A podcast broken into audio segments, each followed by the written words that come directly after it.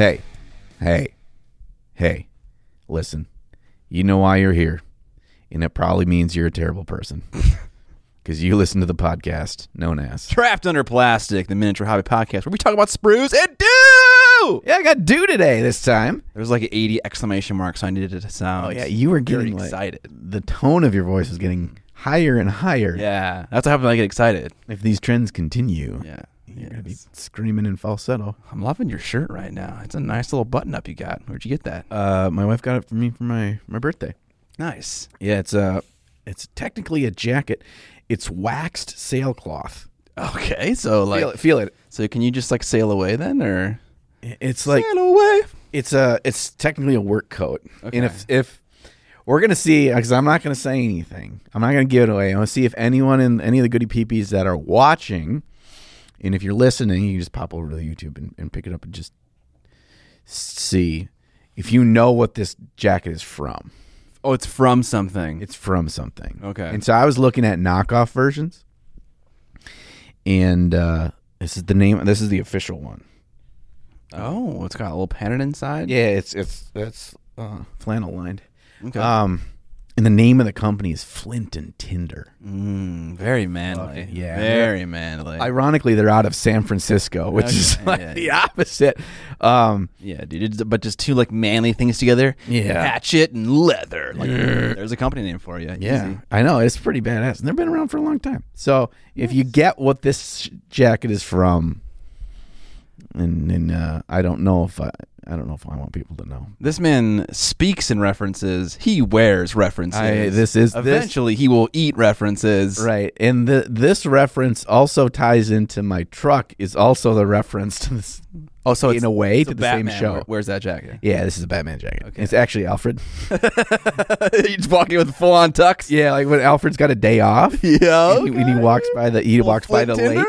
You know, he walks by the lake. He feeds the ducks. Yeah. You know, this is what he wears. Wax sailcloth. Right, wax sailcloth. Dude, if you had undies like that, how'd that feel? Oh man, it would not feel great. No, it wouldn't. No, but I, I wore it out in the rain today, and it's just like fun good as new. And and uh, one thing I learned, they're like, you know, how do you take care of this jacket because it's an expensive fucking jacket. Mm. And they and they're like, this is meant to be a work jacket.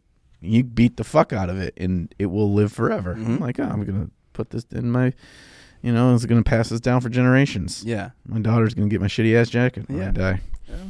That's She'll sell it in the garage sale. this is the this is the pre-album ramble about jackets. All right, moving on. Uh, I played recently, this last Friday, three different board games. Uh, I'm working on a video right now. Wow. My job is awesome.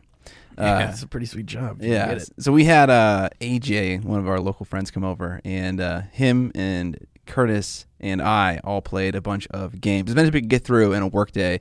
Um, some were a little bit longer. They played Townsfolk Tussle, Marvel United, and also the Street Fighter uh, board game. Uh, all very good games. I recommend them all if you can find them. A lot of them are like only kickstarted uh, board games because they didn't have enough money to get to retail, or or they just didn't want to, whatever the reasons.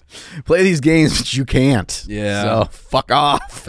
Hey, I- I didn't pick the games. AJ did, but I'm just saying they're good. And if you can get your hands on them, like I know the source might have some Street Fighter, like either models or versions of the game because they bought like stuff from the campaign when it was like on oh. Kickstarter. yes, they have the Marvel one with Marvel United? all the Kickstarter shit. oh, Like, nice. I saw you could. They have like different versions of it because some of the badass um, game stores out there, and they're unfortunately they're few and far between. But if you could find one, you know you got to suckle on that. Um, they actually get like the Kickstarter retail backer, where you get like X number of copies and Yeah. you get all the, the crazy shit. But yeah, they had like up to like a $350, 400 dollar version of that game with fucking everything. Got a ton of heroes in that game, dude. Yeah, bro, and then you get like the bonus like shirtless Logan model and, and stat cards and shit. Mm. I love a You- shirtless chibi Logan. Yeah, you c- that's the only way you could get him is if you backed the Kickstarter at that Mm. level and you got fucking shirtless Logan. O- Okay. Old man Logan. Yeah, let me give you my like high level review of these games. All right, all right. Townsfolk Tussle is like KDM, but it's more compact, and the art style is more like 1920s, like Cuphead inspired. Oh yeah, Uh, exactly, you know. Um, and I really like how it's more of a condensed KDM, or also like Hate has this same problem where like there's a game, and, and also Blackstone Fortress, there's a game inside the game that I don't fucking care for. Ah, Like yeah. The whole village phase thing, like all those games have something like that. yeah. Um, and this game is it's super condensed and just gets you right back into the next boss fight, and I, I really like it a lot. Um, so it's a lot of fun. Also, the flavor text is super like disgusting. We Oh, were- sweet. We were fighting against this uh, Poop it's like no, like a, a frog milkman, but it's not milk. It's like his secretions. Oh It's like lordy! slimy white liquid, like which obviously has other connotations. of course it does. Um, so that was hilarious. It was hilarious and it was fun. Uh, the Street Fighter game is a is a one on one, but also could be a free for all. We did the free for all version, uh, and like the way the cards work in the game are like really reminiscent of how like combos work, like in the fighter game. Oh, Yeah. Um, there- so that, that was really cool. I actually really like that game. The mechanics were a lot of fun. And then lastly, Marvel United often gets related to Pandemic. You ever play Pandemic? Yeah, I played Pandemic and Pandemic Legacy. Yeah. So Weird. Marvel United is like pan. So it's it's like a map control game. Um. Yeah. Yeah. Definitely. There are zones that you are going to. Um. But the game changes based on who the villain is. We were playing against Magneto. Um. And he has certain mechanics that, like, you know. Uh, Oh, affect different zones. Yeah, they'll, they'll take they'll take civilians and turn them into like thugs and stuff like that, which is kind of like viruses. Yeah, yeah, yeah, yeah. Okay, I get it now. So- it took me a while to get there, but I get it. Yeah. So I'll say that people often relate it to um, pandemic whenever I hear people talk about Marvel United, but I would say it's definitely unique enough to be like worth its own like purchase and, and playthrough. But playing as different heroes and stuff, you get different cool abilities and how you Yeah, yeah. stuff and everything. So yeah, that, that's a like a cooler deck. version of Pandemic. Then Yeah. I played as Mystique, uh, and we had a Night Stalker, and we had I forget who else we had, but yeah, it was fun. Night Stalker, like oh, one of the guys from Night Night Stalker. No, the Night Stalker. What the fuck is the Night Stalker? He's the guy in the movies who was like he like grabs people and like teleports somewhere with them, or he can just do it himself. You mean Nightcrawler? Did I say Nightcrawler? You said Night Stalker. Oh. Yeah, that's My bad. okay. We'll edit that part out so No, that. Scott doesn't get any shit. from I'll. I'll take the shit. I don't give a fuck about superheroes. Night, Night Stalker. Nightcrawler. The Night Stalkers Oh. is uh, a superhero group of which Morbius is a member. Yeah, Morbius and Blade and uh Uh, Flamey Flamey Skull, Motorcycle Boy. No, Ghost Rider wasn't. Johnny Blaze, I think maybe was Ghost, but Ghost Rider teamed up with them often because they were like, oh, they're it's like the emo kids all hang out at the lunch table together. so I love like, that. Yeah. Um, okay. Okay. I wanted to take a step back to to talk about was it what was it Townsfolk Tussle? Which Yes. is a fucking great alliteration name. I have it here if you want to take a look at it briefly. Yeah, I, I think I will. But I'm with you because you talked about the the settlement phase, and I've played enough games that have that to different degrees.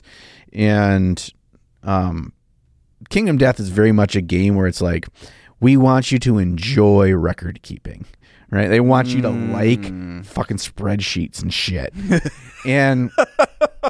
Now, and there's a level of depth to it that's like because they're so deep that way, like you get this like like full immersion, so much customization. Your game doesn't feel like if you played the game again and next week or you started a new campaign with a different group or whatever, it'll always be different. So there's the cool level of that. But like mm-hmm. I th- I'm with you that there is like this and I don't know if I've played a game that does it exactly, but I've had some that I, I really like. Is that there's a there's a ideal version of that that I think like 80% of gamers would enjoy the most, where it's like you feel like you have this extra level when you're going back to town and it's got some exciting things, but it's like Pow, pow, pow, new weapon at the weapon shop. Oh, cool. See what we can craft, blah, blah, blah. Do a couple of weird, fun things. There's an event that happens, and then you, boom, Move on. you're moving on, Yeah. right? Like I think that that is a thing, you know. So eventually, when we make a board game, Mm, board game now. yeah, we can do both. Okay. Okay, we can do board game, and we can do because the thing about a board game is a board game. It's less work for us long term, right? That is true. Less Right. support. Right, right. And we can come out with like sweet ass expansions, of hot new minis and different different ad- additions. minis. Yeah, this, that's the, the the next Kickstarter. Just like the tagline is, "Hot new minis." you can play as Night Stalker. Not the group. He's actually a frog milkman. he stalks the night carrying his milk. oh, okay. Yeah. Or is it milk? Mm, it's not milk. It's a little too viscous.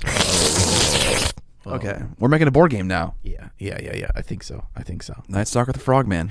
That's the name of the game. It's working title. It's working title. if nothing set in stone.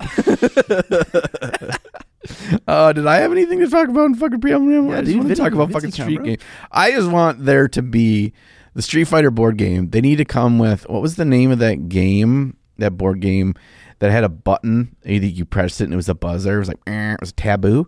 I don't know. Oh, it was yeah, a game yeah, when you yeah, were kids or whatever. Yeah, yeah, yeah. There just needs to be a big button like that in the Street Fighter game that when you hit it, it says round one. Yeah, Fight. yeah, yeah, yeah. Or like fatality, or like whatever. that's. Mortal Kombat, Yeah, but- Mortal Kombat, but- but- Tekken. Yeah, the, the the Street Fighter round one fight is like the most fucking iconic. Or they'll be like, sure you can. Yeah. so yeah, okay. That that was another thing is that they were both of them had played Street Fighter the game, Oh yeah. but I have never played a fighting game ever because my perception of them is that they're very crunchy video games. And I already have like one genre that's very crunchy. I don't really feel like I can really spread out to that and be any good at it. Yeah, yeah, it is like video game fighting games in their heyday. I would say like their their first like coming on strong was when I was a kid. It was like my main formative years of video games. I played so much fucking Street Fighter, Mortal Kombat, and Tekken, and eventually I got um when Marvel vs. Capcom came out for the Dreamcast. To age myself, Marvel vs. Capcom. I, I mean, like if I. I felt like I was probably the best person in the state of Minnesota at that game at one point. I was so that and fucking ping good. pong, right? Yeah, that and ping pong. I I played Ping pong. so- I, ping pong. Somebody in the com- comments, uh, I think it was on the somewhere is it on the Facebook group or a comment from a previous video. So like, do Americans really call table tennis ping pong? And I'm like, first of all, it's called fucking ping pong. Second of all, don't ever name your sport referencing another sport because that's just confusing. Because like in order to understand what, what table tennis is, you have to already know what tennis is. Yeah, but in order to know what fucking ping pong is, you you're you're lost already. You're like, it's a it's a table and there's a ball. You hit it back and forth over a net. Well, yeah, exactly. But like ping pong is kind of a dumb fucking name. Now that I'm thinking about it, great I mean, it's like goofy sounding. I know that's why it's great. Like, what's the ping pong version of soccer? Like kick fast or like footy. yeah, I mean, like yeah, it's some like it's got to be footy, right? yeah, yeah. Okay. It's a funny name, but it is kind of dumb. yeah. I, I- it's. I assume that it's it's ancient Chinese name. Ping pong. Yeah, that's what it's. I mean, because those aren't English words. I, I suppose they could be. I thought they were just like sound effects. you know, it's like the sound the game These are, exactly. It's like what's the sound that soccer makes? Bum bum. Like, you know? Okay, okay. Now I want to know what are the sounds that each sport makes. Football is just like, huh, ugh. exactly. I feel like ba- basketball could include like swish, you know, something like that. it's it's it's uh, squeaky squeakers. Okay, yeah. squeaky sneakers, and then Swish. swish. Yeah, yeah. Okay, that's that sound. this what this podcast is. yeah now. this is this is a piece of shit. this is a fucking podcast. You know what you signed up for. It wasn't fucking miniature talk. Um, I have a couple. I have a couple things to talk about in preamble ramble. One of them I'm gonna actually He has a couple things. We're like 20 minutes in already. really ties into the the topic of today, so I'm not going to talk about it now. We'll talk about it later. Um, I want to talk about uh, Gen Con just recently wrapped up, Mm. and I've been kind of you know all of our mini painting and YouTuberies and Twitch stream and friends and game and friends and fucking Dan and Evan and all these motherfuckers got to go to Gen Con. And uh, I get to like see their goddamn pictures and shit on the internet. and so I got a little spicy. I was like, God damn it, why don't I get to go? and I could have went. And I just kind of have this like this con left out feeling. Yeah. You know, like I wasn't part of the cool kids. I didn't get to experience all the funsies. John, you are the cool kids, man. You bring the party. So if I you're not there, there is no party. Yeah, I mean, going to cons is all about bringing the party. Yeah, dude. You know, if you're not there to have fun with your people, mm. Get out. get out. What are you going we don't, for? We don't want you. You know, I see these people going to these cons and they're teaching like eight classes. I'm like, what the fuck are you doing? Making money, dude. I know they are making money and they're working hard. yeah, dude. God. Don't don't disrespect the hustle. Oh no, I I'm not disrespecting it. I'm just like uh, maybe I'm a little bit jealous because I don't have that kind of hustle. yeah, no shit. But I think you know the thing is with us, like I feel like, and I don't not to speak for you, but I feel like I'm like working my hustle hard every day. Mm. And so if I go to a place that's Hold like a mecca Would you say that every day you're hustling? every day, I'm this, yeah, okay. yeah, there it is. Okay, cool. Um, so when I go there, like I just like the energy, right? Mm. You know, you go to Adepticon, like there's fucking energy, and like I get all like an ADHD schizo kid, and I'm just like I can't, I can't sit and fucking do things and talk to people and like like, to teach them something important. I gotta run around and I gotta hump the Space Marine's leg. Yeah. Now everyone who bought our LVO class is like, maybe I should return this. Like, Yeah. John's gonna hump me during the class. That's what you paid for, isn't it? That's look, look, look, look. You know what you're getting into, and it's gonna be fun. I mean, we're gonna teach some stuff, but like we have fun teaching Yeah. some stuff. Absolutely. Um. So yeah, I don't know. Did you have you did you feel that at all? Did you like when you're scrolling through the old Insties, Facey bookies and shit? Uh, a little bit, not a ton. I know. I mean, I know Gen Con's kind of a, a shit show in terms of like attendance, um, which I, I wouldn't necessarily want to deal with. Yeah, yeah, yeah. Um, You know, it's that Insta life. You only see things that is like in the rose tinted glasses version of them. Yeah, you know? yeah. You just see the good. yeah. Um, Evan came back and was just like crap talking the uh the Song of Ice and Fire event.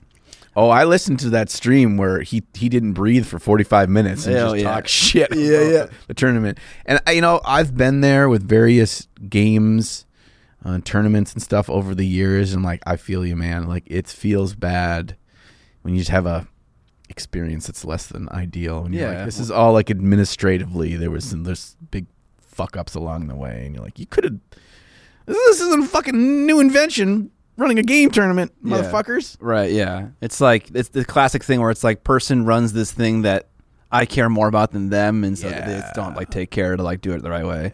And it's easy to say when you really care about it and you're looking at it from an outside perspective that it f- may feel like they aren't caring when in, you, Right. don't, you don't know them to really know and Yeah. all the work they did leading up to it. And, and sometimes from having my previous life of, of work of having to run big events that things can go 95% right but if the 5% personally affects somebody like it can feel like the whole thing is shit and Yeah. so it's it's that's tough but yeah I'm, I'm with you i'm with you on that one evan you know you can just be, an old man on a porch and complain that, you- that you fucking lost games because you suck You know, we we need to we need to go to Gen Con for one sole purpose, and it's to dethrone Vinci, Vinci V. that was my big big fucking thing was like how dare he win you know what he won with by the way Did you see what model fucking bottle that we painted in our hangout. VinciCon hangout He fucking he did some more some more strokes on it, and then tossed her that, in. That fucking pie plate. What? Dude, hell yeah, dude! Show. The plinth that I made, or I didn't make it. I, I just printed it. Yeah, You, I mean, you designed it. yeah. But the detail on top, I didn't even do the one on my own fucking base. Someone else based my own model while I was painting mine. Yeah, Sam. Sam was Sam was basing yours, but that fucking pie plate. it won. Pie plate for president, my friend. That's the new trend now. All models they come on a little cheese wedge. Dude, we should fucking bring all our golden demon models on cheese wedges. Yeah, let's just make it happen. Like, Yeah. don't say anything about it. Be like, why is that? It's like, what? What are you talking about? Yeah. Oh, you, you didn't bring a cheese wedge? Uh, Oh, yeah. I don't. I don't think the judges are gonna like yours. yeah, yeah, yeah, yeah, yeah, yeah. This is the new standard. Yeah. See, the good thing about a cheese wedge is, you know, you got the two straight sides and then the curved side, and then one of the straight sides, you could put a backdrop up that. You know what I'm saying? Also, that point, that's the optimal viewing angle. Yeah, I'm like just telling you what it is. Yeah, like your eye is naturally drawn to that Yeah. point. Yeah, yeah. I mean, this is only logical. Yeah, this is all part of the plan. It's like a trivial pursuit. The little wedges. People aren't going to get that. That's okay. Um, so I'm feeling that, and so I told myself that, and this is I'm not putting this in the universe because uh, it absolutely needs to be reality, but it's something I'd, I if I say it, then maybe I will actually be fucking proactive. Um, that I'd like to go to one new convention each year, in addition to going to Adepticon, and then over the next five years, I'll feel like I will have experienced, um, you know, many of them, especially the big ones, at least once, and then fucking TendyCon we'll just beg, borrow, and steal all the great ideas. There you go. Like this is market research. Yes, that's what it is. Yeah. Right. Wait, so quite, what's the new con you're going to this year then?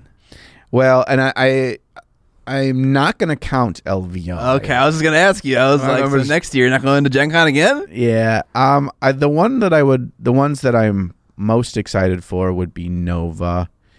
I- think Nova is kind of closely fits. Oh yeah. Here's a question. What's like your top three cons to go to? I mean, not counting Adepticon. Not kind Adepticon, yeah, like uh, additional cons, yeah. Okay. I think it would be, and I feel like I'm missing one, but the three that jump out to me would be Nova, Gen Con, and ReaperCon. But I feel like I'm missing a, an important one there. Well, there's some ones that happen in different countries. Like you have like uh, Oh. like World Model Expo, which happens like every two or three years, yeah. in different places. Like happened in Chicago, and then it moved somewhere else. Now I think it's going to France next time. Monty. Monte San Savino. You have like uh, Scale Mo- Scale Model Challenge, SMC. Um, Okay, and so some this year the World Model Expo and SMC were to combined. I don't think so. I Maybe. thought- I thought World Model Expo was at SMC or the other. I'm sorry. So I think actually I think you're right because SMC happens in Eindhoven typically, and World Model Expo happened in Eindhoven this year. So maybe they combined it. I'm not totally sure. But so yeah, yeah yours yours is Gen Con, uh, Nova, and what? ReaperCon. Ripacon. Okay, here's the thing. I I do want to go at least once before I die to each of um, SMC and and Monty. Yeah. I do, my brain doesn't think of those as conventions though, but maybe they really are are more similar. Okay. Um, I know they have a big vendor hall and stuff though, so maybe it is fairly similar, and they probably have classes. I gotta imagine. They have classes, but then the the one thing that's missing that we're normally used to would be gaming. There isn't Yeah. much gaming going on at those ones. Sure, sure, but it's, it's all painterly, a little, a little heavy. I like the balance. Yeah. I like to be able to like go up to the cases at you know at Crystal Brush or the Golden Demon stuff mm-hmm. and and really like dig deep and talk nerdy and, and really analyze and blah blah blah. But I also like to like fucking stroll back through and get some tendies and just watch some nerds playing some sweaty games Oh, and yeah. just like you know scream at them that they're making mistakes. Right. You know, even though I don't know what the game is that they're playing. Yeah. Like I want to do, you know, I want to experience all that. Maybe that's kind of I'm kind of like a, a weird little raccoon with an aluminum foil ball in that way because I, I I like to I get distracted. I like getting distracted. You want to be steeped in everything that miniature ho- hobby has to Yeah. offer, right? Yeah, yeah, yeah, yeah. Absolutely. I want the gaming. I want the I want the painting. I think my top three are definitely Gen Con because it's huge and amazing. Yeah, I think Monte San Savino is probably like the biggest, baddest European one, so I just pick that one. sure, that's a good. one. And then in my head, oh, like Nova and Reaper are like the exact same con, and I don't know why I think that, but they just seem the same, so I can't pick between them. Mm. Nova is more wargaming. Uh, Reaper is more um like RPG D and D. GD and D. Yeah. So if if if you're looking for what I would consider the big differentiating factor, right? So I think you're probably more of a Nova guy. Okay. One of the reasons I'm really excited about Gen Con is Gen Con is probably someone correct me if I'm wrong in the comments. It's probably the biggest um most well-known convention that's around like RPGs like D&D and stuff. But it's also so big that it has a big miniature side of it too and wargaming and stuff side of it too. So it's like gosh, I that would for that alone that would that excites me that I get to see that side of it because that's something Adepticon doesn't have. Yeah. Like it doesn't have the RPG side and the miniatures side that's related to that. Now, granted, there are companies that make stuff like Reaper for those things, but it's it's not really the focus. Okay. Um, This preamble ramble continues to surprise. We have more things to discuss. Yeah, Maybe you- we should just maybe we should nip some of these in the bud, eh? yeah. I mean, we, who knows? The topic for today might not be a super long one, so this way we get our minutes in. Let's keep going. All right. Okay, you, you got to do. You got you did get a little collab here. What's Little, little, uh, I did two cheeky little collabs this past week. We'll talk about the second one and what we painted. Okay. Um, but the the yesterday we did a gaming stream in collaboration with Mini or Not, showing off uh, the Martell House faction. Wow. Um, House Martell, sorry. um, and uh, it's the first time we've ever seen the Martells being played and actually seen their mechanics and their cards. And so CMON uh, got in touch with us. Shout out to uh, Jim, uh, who owns and operates Dark Sword Miniatures, for facilitating that uh, that uh, conversation in the first place. Um, but yeah, they gave us assets for the game, like pictures of the cards, of the like logo for the House Martell, and then they allowed us to use Jim's like uh, Martell boxes, like the starter set and things beyond that. Um, and yeah, they let us do a little stream yesterday from seven to ten, showing off their their things. Curtis uh, unfortunately tabled him uh, turn five, which Oh, you know no. like later in the game uh, because you know we're all uh, used not used to Martells. They have a lot of like activation text that happens at like uh, like, you know different times, so it's hard to remember everything. But You, it seems like from what you were describing it to me that they're a, a more subtle, more strategic, more controlling kind of uh an army, and those kinds of armies when you don't know the know them inside and out and haven't done your reps with them, it's easy to get your ass kicked. Yeah. Yeah, So- that's very. And he's only played them twice. Uh, Scott Sims, which is why we had him playing, not me, because I would have been an even worse showing if I was playing. Sure. because I'd never played them before. Still, turn five is Yeah, it's not like it wasn't a game for at No, least- yeah. at least the first half. definitely not. Um, so that was that was a super cool collaboration. I'm happy to like you know be working with a larger company like CMON, and hopefully you can do more of that in the future. Yeah, well, that's pretty. That's pretty fucking cool. Yeah, Yeah. Um, last thing I want to talk about is we got fucking VinciCon 2022.2 happening very, very soon. very soon. The wonderful Vinci V is uh, making the pilgrimage to Minnesota Mm-hmm. in uh, two weeks' time. Mm-hmm. And so our next episode of Trapped Under Plastic will feature the Technomancer. The one, the only. Yeah. So it's going to be hot and heavy. Mm-hmm. It's gonna be hardcore, and you need to mentally prepare yourself for. How much Me- shit Vince is gonna give both of us? Yes, yeah, he's he's. I feel like he has just been like. It's like one of those movies where like you've got the the, the social outcast, and they're just like grinding their teeth in their old shed in the woods, and they're like lining up all the bullets. I feel like you always set up some fucking massive uh, metaphor here, and I have no fucking clue who this character is. Is this Vince's? Uh, yeah, yeah. This is? Vince. Okay, okay. So he's he's just got like his every chamber is loaded. he's ready. he's fucking ready for this. yeah, so you're gonna. The thing is, like, what I'm most looking forward to this is poking the bear just enough for you all to see the real Vince. Oh my god, absolutely. Yeah, yeah, yeah. He's, he's, he's gonna go off. I want to see him go off. Yeah, yeah. Here's why you're wrong. yeah, yeah, yeah, yeah, yeah. Sure. Yeah. Sure. Yeah. um. So that we're, we're excited. We got a weekend plan. We got some fun things we can't even fully talk about yet. Um, some super secret stuff, but you'll know.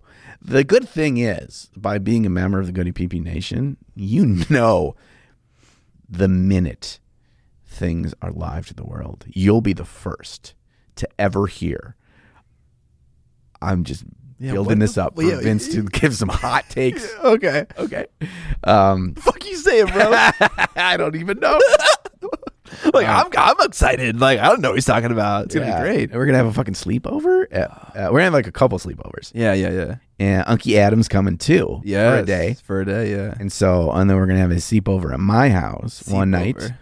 You know, because I have my my wife and daughter will be gone camping that weekend, and so we got to figure out the balancing of someone watching my dog. Mm-hmm. And so one night we're gonna come back so uh, to my place and we're gonna hang out and eat popcorn and watch Love Island or something. Oh yeah. Yeah. I'm sure Vince is down for that. Yeah, yeah, yeah, yeah. We're gonna talk nerd, and uh, yeah, and, and then we're gonna fucking crash in the studio or something. I don't know. Yeah, we'll figure out. Well, that's yeah, it's like, the- dude, we're men. We don't need to make that many plans. Yeah, I will say that this uh, my lease agreement says that no one will sleep here ever. Mm. Uh, well, but like I'm not like li- I think the implications you can't live here, right? right, yeah, like, that's why that's in there. Yeah, I don't think it really matters. It's like if you, I mean, because that's kind of horseshit. We'd be like, yeah, I'm, I'm working really hard, I'm working really late, and I fucking crash for a couple hours and get up and go back to work. It's like, no, you can't do that. I'm like, Yeah. fuck you.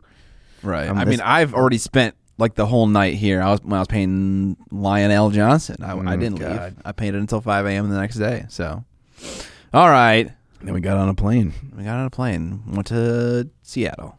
Seattle? Yeah. Yes, that's right. That's. Yeah. Okay. What did we paint? We got to move on here. Yeah, let's you know? just keep moving. All Can't right. lose all our energy just this early on in the podcast. Should I go first or should you go first? Uh, I don't have much to say, so I'll go first. Um, the only thing I really painted because sometimes it lines up this way when we're recording the podcast, where it's like I finish up a video, and then the next week I'm doing a whole video in that week, and if that video doesn't prominently feature painting something, then I just all my work time has not been painting something. The only thing that I have worked Uh, on, yeah, I get you. you know, and so that's the case this this time. The only thing I have worked on, and I didn't bring it because it's not done yet, but I'm going to be done pretty soon, is the Black Knight that I painted on your stream or started painting on your stream. It was probably a month ago or more at this point. Um, I've been slowly working on different sections of it and doing like here's how to do this. I do little quick tip videos on my Patreon. And so I've been using that model. It's like I want to finish painting him anyway. And it's like, okay, let's go over how to do like, you know, basic weathering and chipping and metallics and doing um, you know, some stuff on the basing and that kind of thing. And so he's almost done. And so that's been that's been fun. So Okay. that's it. Cool. Um, I painted uh, three miles from Blood Rage. Um, I'm doing the classic YouTuber thing where it's like you made a video that did well, just redo it again. Ain't nothing wrong with that. Ain't nothing wrong with that. So I painted a model in 10 minutes, a model in one hour, and a model in th- uh, 10 hours that are all the exact same sculpt. Um, just kind of uh, taking a different approach to the 10 minute one this time and also trying different things on the 10 hour one. Same kind of approach for the, the one hour one. You know, I kind of feel like I'm stagnating a little bit on my one to two hour speed painting method. You know, Mm. I think I want to try something else out. Maybe like a Marco Frazzoni, like a like a something that like really leverages oil washes more and stuff like that. He's he's heavy airbrush with that. That time, too. Yeah, yeah. I feel like so I've been trying to figure out the magic of what he does. That's like kind of the unspoken magic. And I think part of it is just knowing what details to not give a fuck about. And just like just almost not even painting them. You know what I'm saying? Yeah, he, he does a lot of like like important, interesting color choices from the get go mm. in how he does his basic prime and his zenithal and and you know putting shades and stuff certain places that it's not black and white mm-hmm. and so there's a level of depth and interest already there and so when he doesn't add a bunch of extra steps on certain things there's already like the water level is higher Yeah. on those things that don't give as much focus. That's Right, yeah. part of it. So that's def- you're totally right about that too. Um, but like he's like he's like painting a GW model in 2022 with like six colors. Yeah. And it's like how the fuck do you do that? Yeah. So yeah, I, I want to try to figure out maybe a different way to approach speed painting, so I can kind of like have something new to say because I've literally been painting speed painted models in the exact same way for like four or five years. I don't think you've been doing it in the same way. I think you have the same like formula, but I Yeah. feel like you've evolved and tweaked and and adapted it a bit. Maybe not as much when from your own perspective that you see. Hmm. I think sometimes too, as you improve or evolve or change how you paint in a non-speed painting way, that will rub off or have some kind of effect on your speed painting, oftentimes for the better. Hmm. Or as you've been getting more reps and things, even not on your speed painting level, it can leak into your speed painting because you're able to accomplish it at a faster rate. That's true. You yeah, know? yeah. Um, it has changed a little bit, but yeah, that that format of Zenithal Prime, paint a thing with a like a slightly translucent base coat, wash, highlight, highlight, highlight, like that. That process has basically been it forever. Yeah. Um, I, I'd like to try, I guess, I mean, this is probably not the correct way to, to put it, but almost like a more of a Spanish style, implement that into, uh, into speed painting Okay. where you go, let's say you, okay, so for this guy's cloak, it was blue. You go in with either an airbrush or, or, or quick base layer of blue, and then you go like, just you do all the folds and the highlights in like almost fucking white or like or like a super bright sky blue and then you go back through with an airbrush and you like so it's three steps mm-hmm. Um, but you have that really stark thing but you're bringing it back down with an airbrush where you want.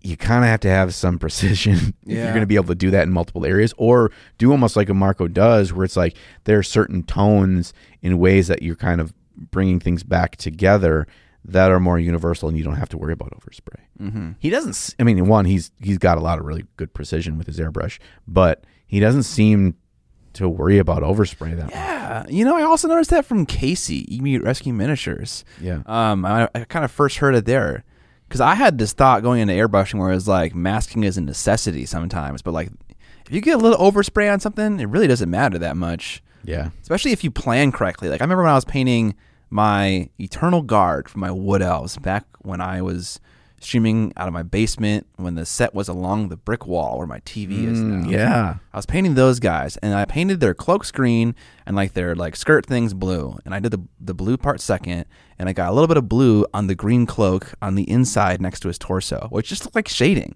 you know, Yeah. like green and blue. So like if you plan it out correctly, correctly, your overspray can even like help a tiny bit, right? Yeah, because it adds. It's a really interesting thing when you do that. Is especially over something that's not like a really bright or really contrasting color that's going to stand out a ton. Um, it just actually adds more depth of color, especially when it hits shadows. Yeah. and, and you're right. It like it helps it. It's like oh man, or maybe there's just like a slight reflection from the bit of light that's under there of the blue from the pants is actually showing on the too. green. yeah, it's like reflecting off of your pants. Yeah, Yeah, yeah, yeah. That happens. We just don't usually paint that level of, you know, intricacy in every surface we paint. Yeah, for every model for Yeah. sure. Yeah. So Yeah. So yeah, I painted uh, three Blood Rage models. Um, I'm really happy with the 10 hour one, which probably isn't much of a shocker. But I actually had so much fun painting the the TMM uh, spear tip uh, that I want to do one of those types of videos that I did a while back where I'm painting something fully unedited. Like I did a face, I did NMM, I did blending, and I did OSL. I did those four topics where I'm just like, this is the painting process. It's about like 45 minutes long.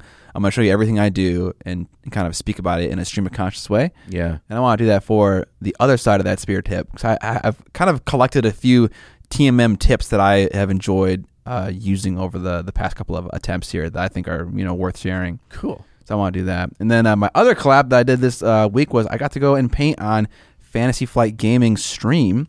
Um, I got to go paint one of their Descent minis, and I'll put some pictures up now, which I got permission to share um, of their uh, their cool studio. And I'll just hand the phone to you so you can see them, so you know what I'm talking about.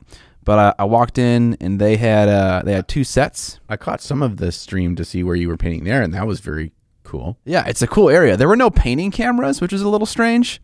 Uh, if you just scroll to the right, you'll see some more. But they had a ton of camera gear in there. Um, they had like a huge like scaffolding in the ceiling. So instead of having like a like a one square or like a square-ish thing for like each individual set, the entire ceiling was a grid of just bars to clamp things to. Um, they had lights. You know, okay. Actually, the first thing I noticed when I walked in was, holy shit! They buy exclusively Intellytech lights. The exact same lights that I have, the ones that you have. Yeah, that had so many of those. Um, it's a lot of fucking money. I know, right? so it was all over. Um, the stream actually went down like during the stream, uh, and I uh, actually ended up helping fix it. Uh, they couldn't figure out how like why their mic wasn't working, and it needed phantom power. So we, I found we found the phantom power switch and turned it on, and then it worked. Um, but I was painting this little uh, guy, a berserker, I believe is the name. It was like an hour and a half long stream. Um, but yeah, it was nice. It was nice to to they were they were all super nice people. Um, and uh, it was a it was a fun time.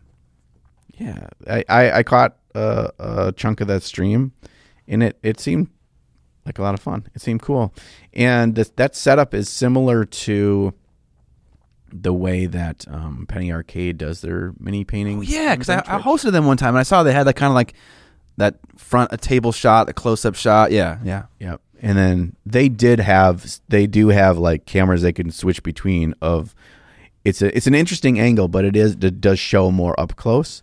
Um but they rotate all the time and I think they probably spend 60% of their time in that front shot Yeah. because it's as much about the interaction and whatever than it is the the actual educational side of, of showing that. Right, yeah. I kind of realized that, oh, this is an interview. He's just going to interview me about like my hobby and then I'm just going to talk while I'm painting. And that that is the content of the stream. So, yeah.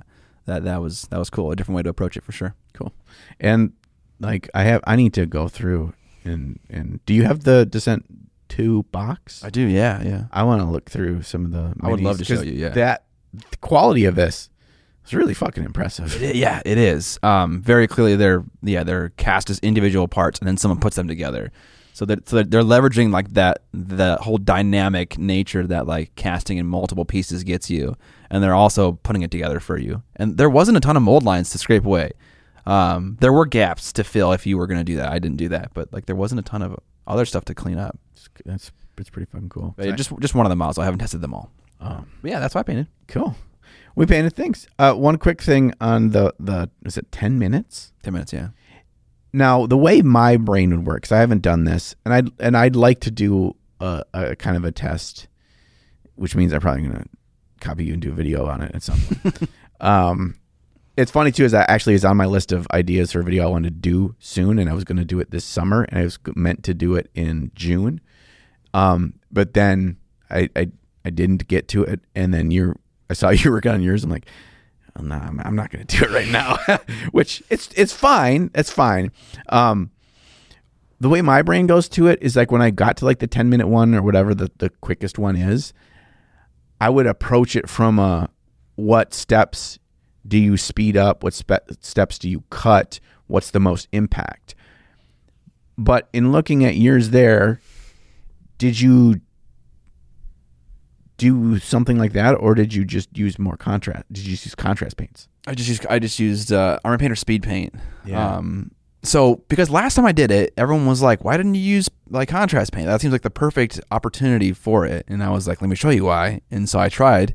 I did not finish that model in ten minutes. I finished it in 22 minutes and 15 seconds, or something like that. Yeah, And I show I show where I got to in the video. Um, I got like I don't like, like halfway done because like maybe it's the model, maybe it's too detailed, but like there's no fucking way in hell I'm gonna paint that whole thing in 10 minutes, like with all like the cloaks and the fur and the ravens and the the metal and the and the wood and the leather. Like there's just so much going on.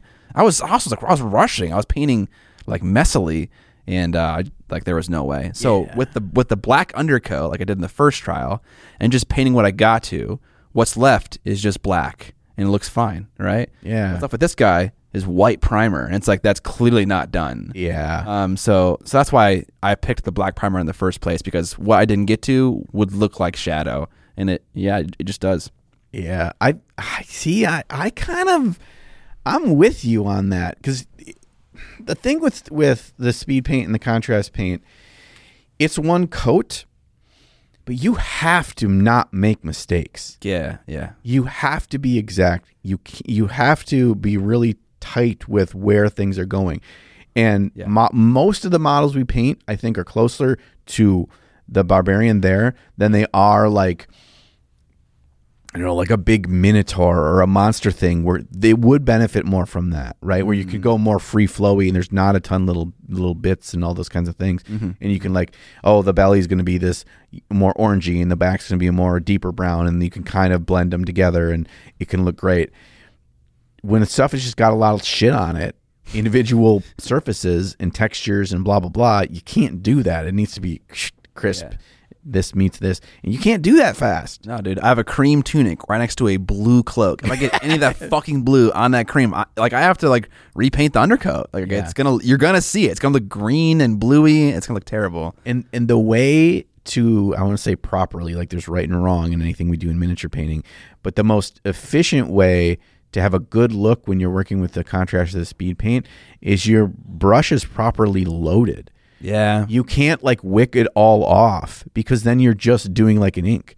It you need it to to run into the recesses properly, and that means there needs to be a good amount on there. And you are fucking dancing with the devil when you got that cream right, next to that. Yeah. That you lecture like bloop over, and it's like foof, it just runs right in there. You got to wash it. You got to wash the model. And, and I'll, I'll throw this tip out there that I learned. I was going to save this for the preamble, or sorry, for the the extended portion of the podcast. But I think the less time that you are touching down with the brush and taking off with the brush, so the longer the smooth coats are, the better the result. Yeah. It makes it even harder because like you need to like start somewhere, do a nice stroke, do a nice wash, everything collects where it needs to collect, and the top surfaces are all stained the way they need to be stained, and then lift off. Like the more you're fucking with it, like the worse it gets because that stuff dries super fast. It dries fast, and like anytime you release, like there's like a little pool that's yeah, right there. Yeah, yeah, yeah. and I I I recognize that, or I, I maybe I, I didn't consciously think about that, but that's kind of what I did. Where I actually first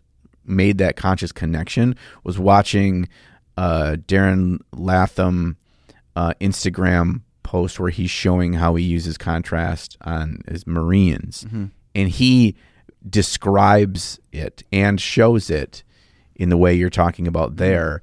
it's particularly difficult when Marines are a lot of like a lot of cylinders Oh my gosh! you know, yeah. right? So how do you do that? And he was just like he's he never pulled his brush off. He but he kept moving it and moving it and getting where he wanted to until he wanted the the most collection, and only then did he finally pull his brush away. yeah. And it's really interesting. It's like yeah, and that's you have to like communicate that for people to really kind of get it. And otherwise like if you work with the stuff enough you'll kind of figure that out. But sometimes i find it's like i do a thing but when it's like described or explained even if i've already eh, doing the thing like it, it increases my level of knowledge or understanding. And it's like okay now i can conceptualize why am i doing it that way do i need to be more consciously trying to do it that way maybe i'm not always doing it that way and that's why i'm having struggles and like i feel like i get better at a thing when i hear it from an outside source put into words so hmm. thanks darren Thanks, Darren. Yeah, that's cool. Like you would think that, you know, like you, you probably have done this before because you were in a drawing. You know, like when you're coloring an image with like a wide chisel pen mm-hmm. or like a marker, and like you do like a streak, and then you do the next streak, but like you kind of overlap the that previous streak, and you get like a little band in the middle. It's darker. yeah Does the same thing happen with contrast paint? Like, say if you painted a, a Lamenter's leg, a Space Marine leg, with like one streak, and then like it dried as you made your way around the leg, and then you got back to the the other side where you started, and you put another streak down. Would there be like a darker band where like you covered it twice? That happens. Okay. Yeah, they do. I mean, because it's. I mean, that's part of why it, it works and why you have to go over like a white or a bone color uh, primer is because it's transparent and it, that color underneath Of course. is going to show through. So it's you do that. The tricky thing there is is if you were to do that, it's almost like cross hatching because that's kind of what you're describing in what's done in comic book art. Is you have the layer of lines to to represent shading where you wanted more shading to where show it where it's darker. Then you go perpendicular to those lines and you make the cross hash lines that that, that where they where they're intersecting, it's darker because there's a second layer. So you could do that with your painting, um, you, but you'd have to, especially with contrast, you have to probably be okay with there being a line, right, where it's one coat and two coats, and where those hit.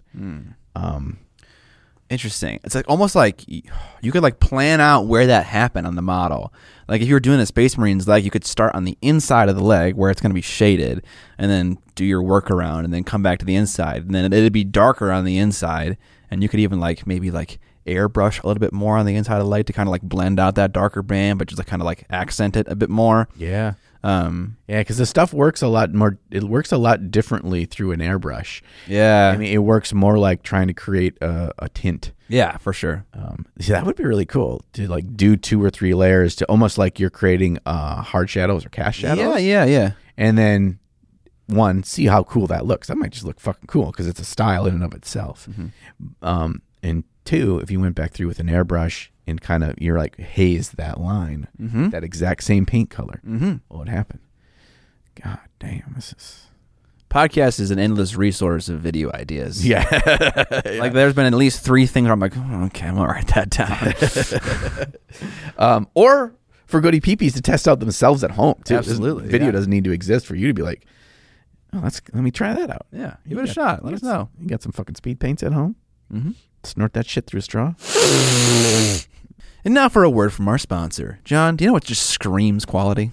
Is it like uh, three fully funded Kickstarters in two years, and each of which was backed in a mere number of hours? That is oddly specific, but uh, absolutely correct. Our sponsor today, Terrible Kid Stuff, can definitely make that claim. That's right. They're back again with another successful Kickstarter, and this one's called The Secret of Green Piece. Piece as in a part of a whole, not peace as in not war. Got it? This time it's about little crazy little goblins, and they're going wild, and this time they're actually pirates.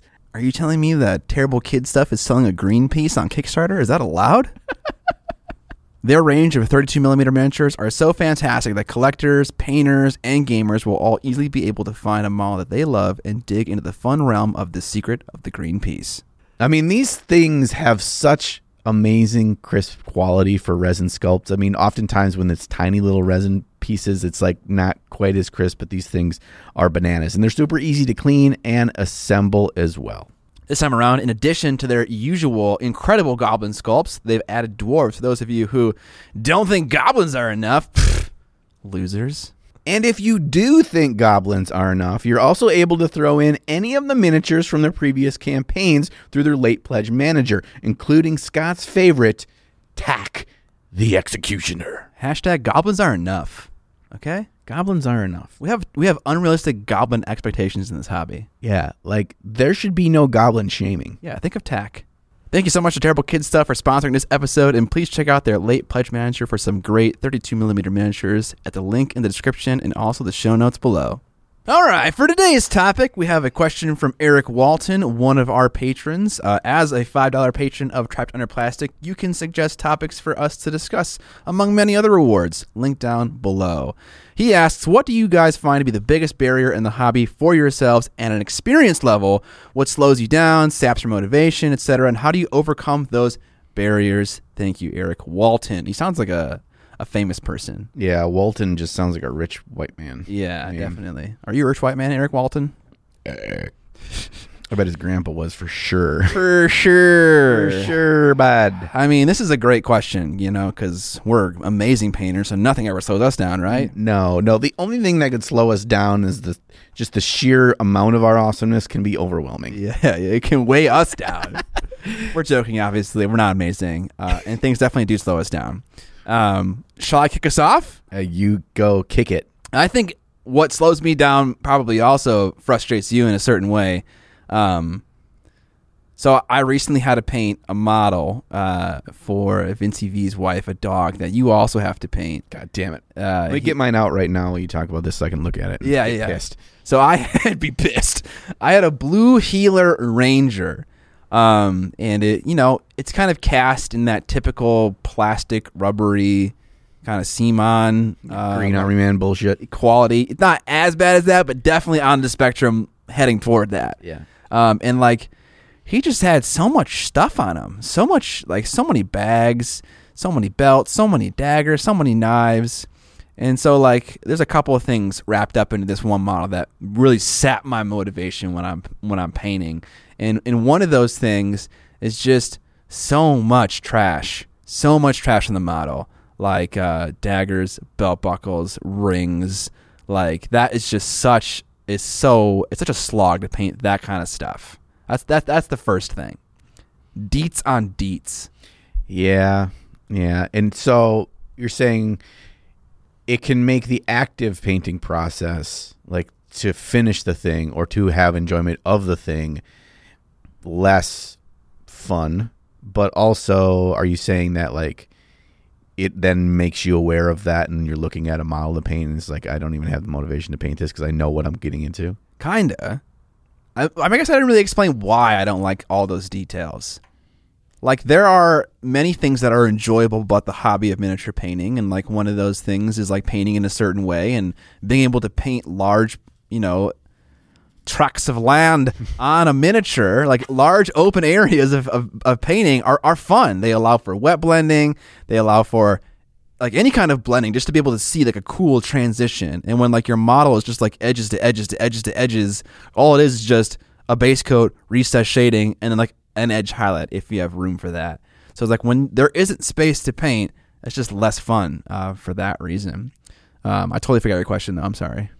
I forgot it too, if it makes you feel better. Okay, fantastic. Um, I did have something to say about that, and then I did remember my question. okay, good. Um, to me, it makes me feel like I'm doing a fucking coloring book Yeah, yeah, I definitely agree with that. because they're the little things you can do so little with them, right? And and you really don't have a lot of creative expression. Um, I mean, there still is in the choices of the colors and then how you do your highlights and stuff, but you're just so limited.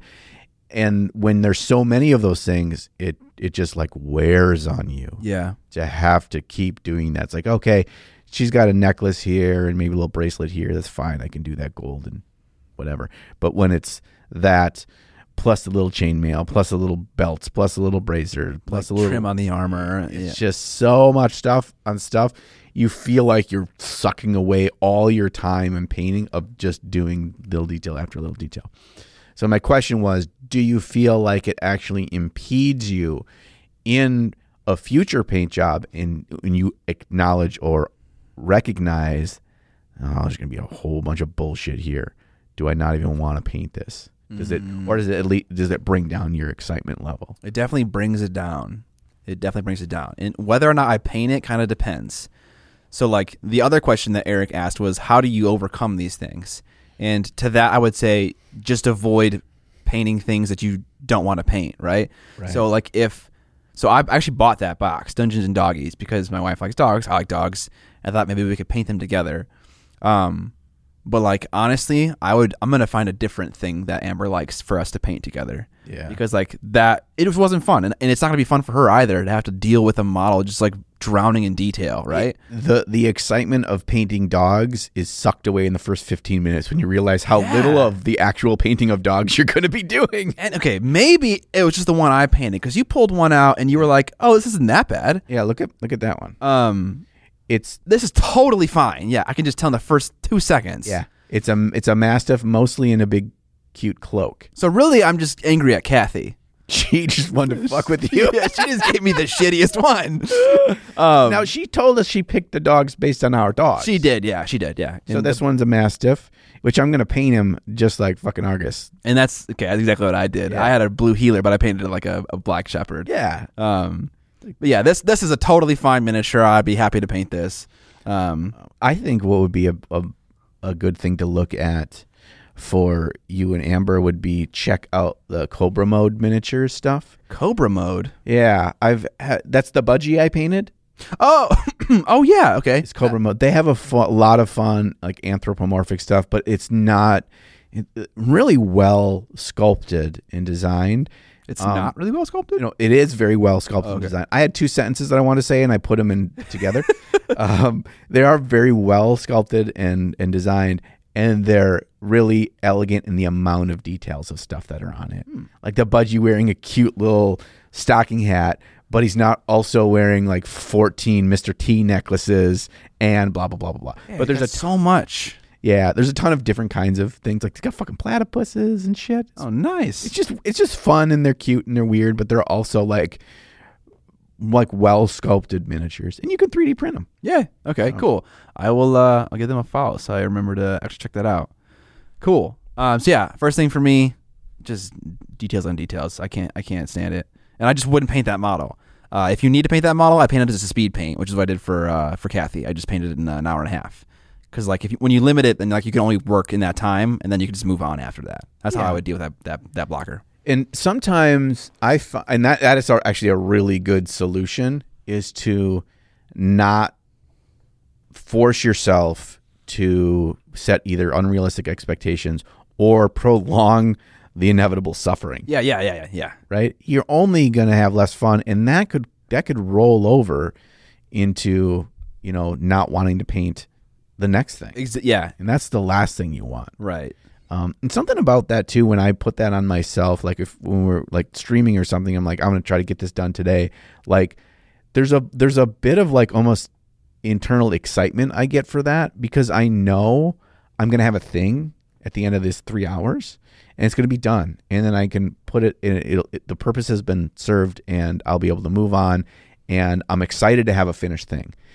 Sometimes I'll, you know, a lot of us at various parts of our, our painting journey, I feel like we don't get enough finished things.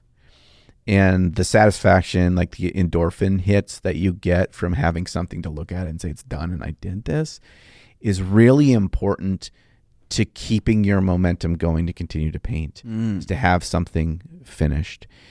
And when people are often like speed paint or batch painting or doing a whole army or a whole unit or a whole whatever, you know, every day that goes by that you don't have something that you're like, wow, I'm done. You know, you're you're kind of playing Russian roulette with do you burn out or do you just halt because it's you never get that feel good, you know, that satisfaction of of completing something. Um, and that's why so many of us, whether it's for your work or whatever your hobby is, or stuff around your house, um, projects with your spouse, you know, home improvements, making dinner, all those things, you have this sense of accomplishment at the end. And if you keep putting out the sense of accomplishment for yourself to the foreseeable future and foreseeable future, like, I mean, you're really taking a chance that you're just going to stop, Yeah. you know, because you're, you're taking away the big part of the fun. So I think That's that's a big part of it. And so I like that when I'm like, hey, I'm going to do this thing today. I'm going to get it done today. And so doing that with that dog hopefully doesn't prevent you from not painting other animals in No. Dungeons and Dragons gear. No. well, maybe it depends. Maybe. um, okay, so I've got one yeah.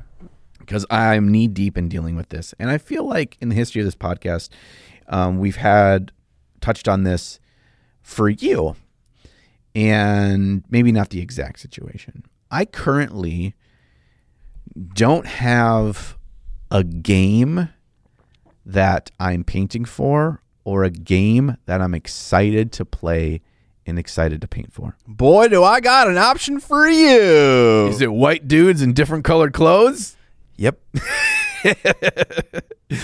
with a solid C miniature quality? Is that you'd give C minus C? uh, yeah. Yeah, it's it's like a C plus B minus. It's like somewhere oh, in there. man, you know, not even close. Not even close. Man, I think just about anything you could just like fucking close your eyes and hit pushing shit on my manufacturing, hit enter, and print it on your 3D printer is gonna be better looking than that. It will be better looking. Yeah, Uh, the detail will definitely be crisper. Um, yes, I, that's my problem. If I can paint, if I can print literally anything off of a three hundred dollar printer and it's better than your board game right now, it hurts my soul a little bit. Yeah. And that's partially speaking to the quality 3D printers, which is the good side. Um, they're not terrible. They're not terrible. It to me, the game is more about it's it's so samey same. And there's one thing that's anti John, and that's samey same. Um, none of the factions feel different enough for me to be able to be like that one excites me. Well, because that one also looks like that one, looks like that one, looks like that one. So none of them really excite me. It's just my own personal thing. I got you. Um, so I don't have anything that I'm super excited for. Part of this has to do with the fact that our Age of Sigmar um, crew, the the community in in my town died from COVID.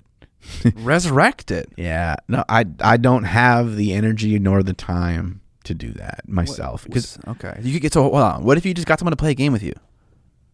yeah, I think that? that? would probably you know kickstart it for me. Absolutely. You know, it'd bring it back It'd and for your okay. community. Okay, you know, if I can get Blair to do it, because Blair listens to the podcast, because Blair was instrumental in in our community when it was going strong. Blair ran at least one tournament, and he he worked with me to do the league when I set up the league, and so I just need somebody else. Like if I pay him in Doritos, mm-hmm. in Mountain Dews, You need a Dan. yeah, I need a Dan. And Blair's a pretty darn good Dan. So I just need somebody else to do the hard work. And then I'll get excited. And I think it can start with one game. Yeah, don't don't worry about don't put that baggage on you of needing to play like a, in a league and shit. Just play a game. Yeah. And like that's all I did for Song of Ice and Fire, and then like that just led to more games and more games, and then tournaments, and then more shit. So it's like just play one game. Yeah. That's all you need, baby. Yeah. I think I need um a, a big part of it too is the game of Age of Sigmar has changed so much. I don't say it's like it's a massively different game, but it's changed enough that I don't feel like I know it Really? well enough st- anymore. Even watching Warhammer Weekly can kind of keep me up to date. And yeah, because I do, and I watch all those episodes and stuff. But I feel like it's probably just enough where it's just like I haven't had the firsthand experience, and that's why it's still feeling kind of foreign to me.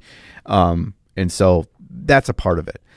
Um, the other part of it is the overwhelming thought of of all the minis to paint.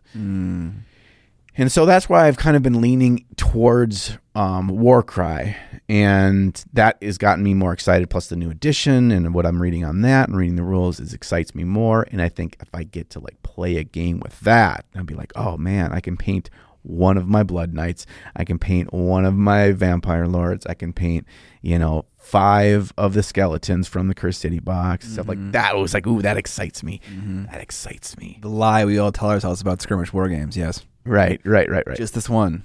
just this one. I'm just gonna have one, and then I'm just gonna have one war band, and then and then before I know it, I'm fucking Uncle Adam, and I'm painting an entirely different war band every single week on a Twitch stream.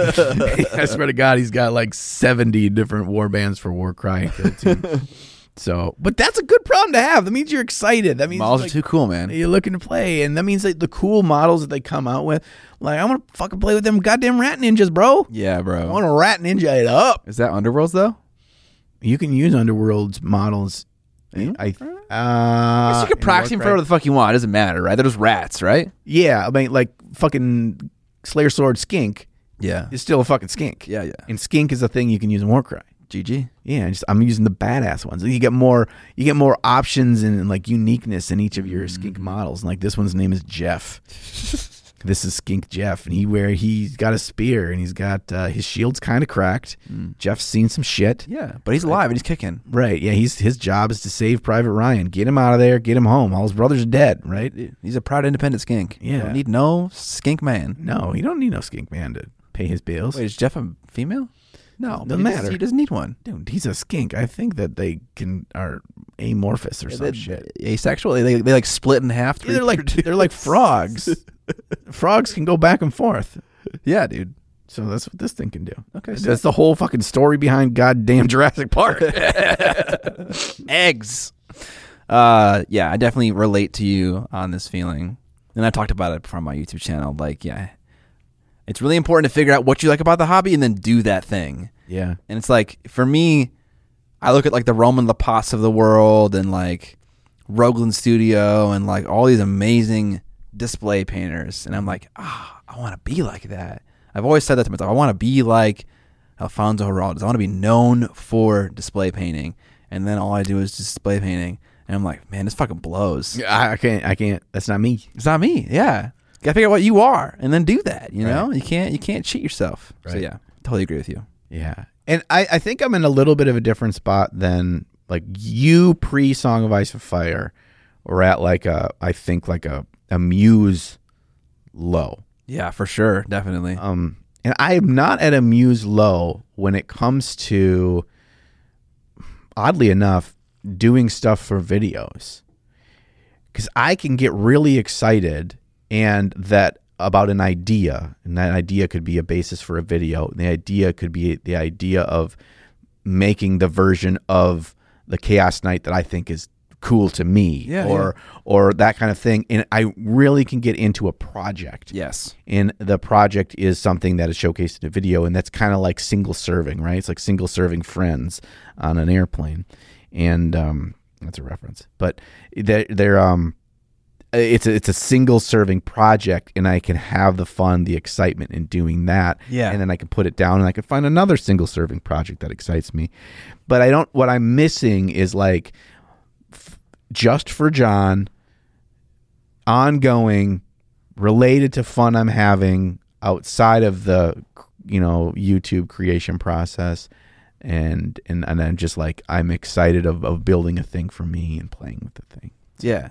You get to a point where it's like everything you do on YouTube is like that's your entire hobby. Yeah. And it's just like That's definitely me right now. I know. It's my so whole hobby. I fucking get that. Um, and for me, it just felt like it, it felt like making the hobby into a job, which then kind of just kind of tanked the motivation. Yeah. Um, so I totally get what you're saying. Like, I I would like get excited about like, oh, and I'm I'm gonna scratch build the sci-fi building, and it's like, well, now what the fuck do I do with this thing? You know.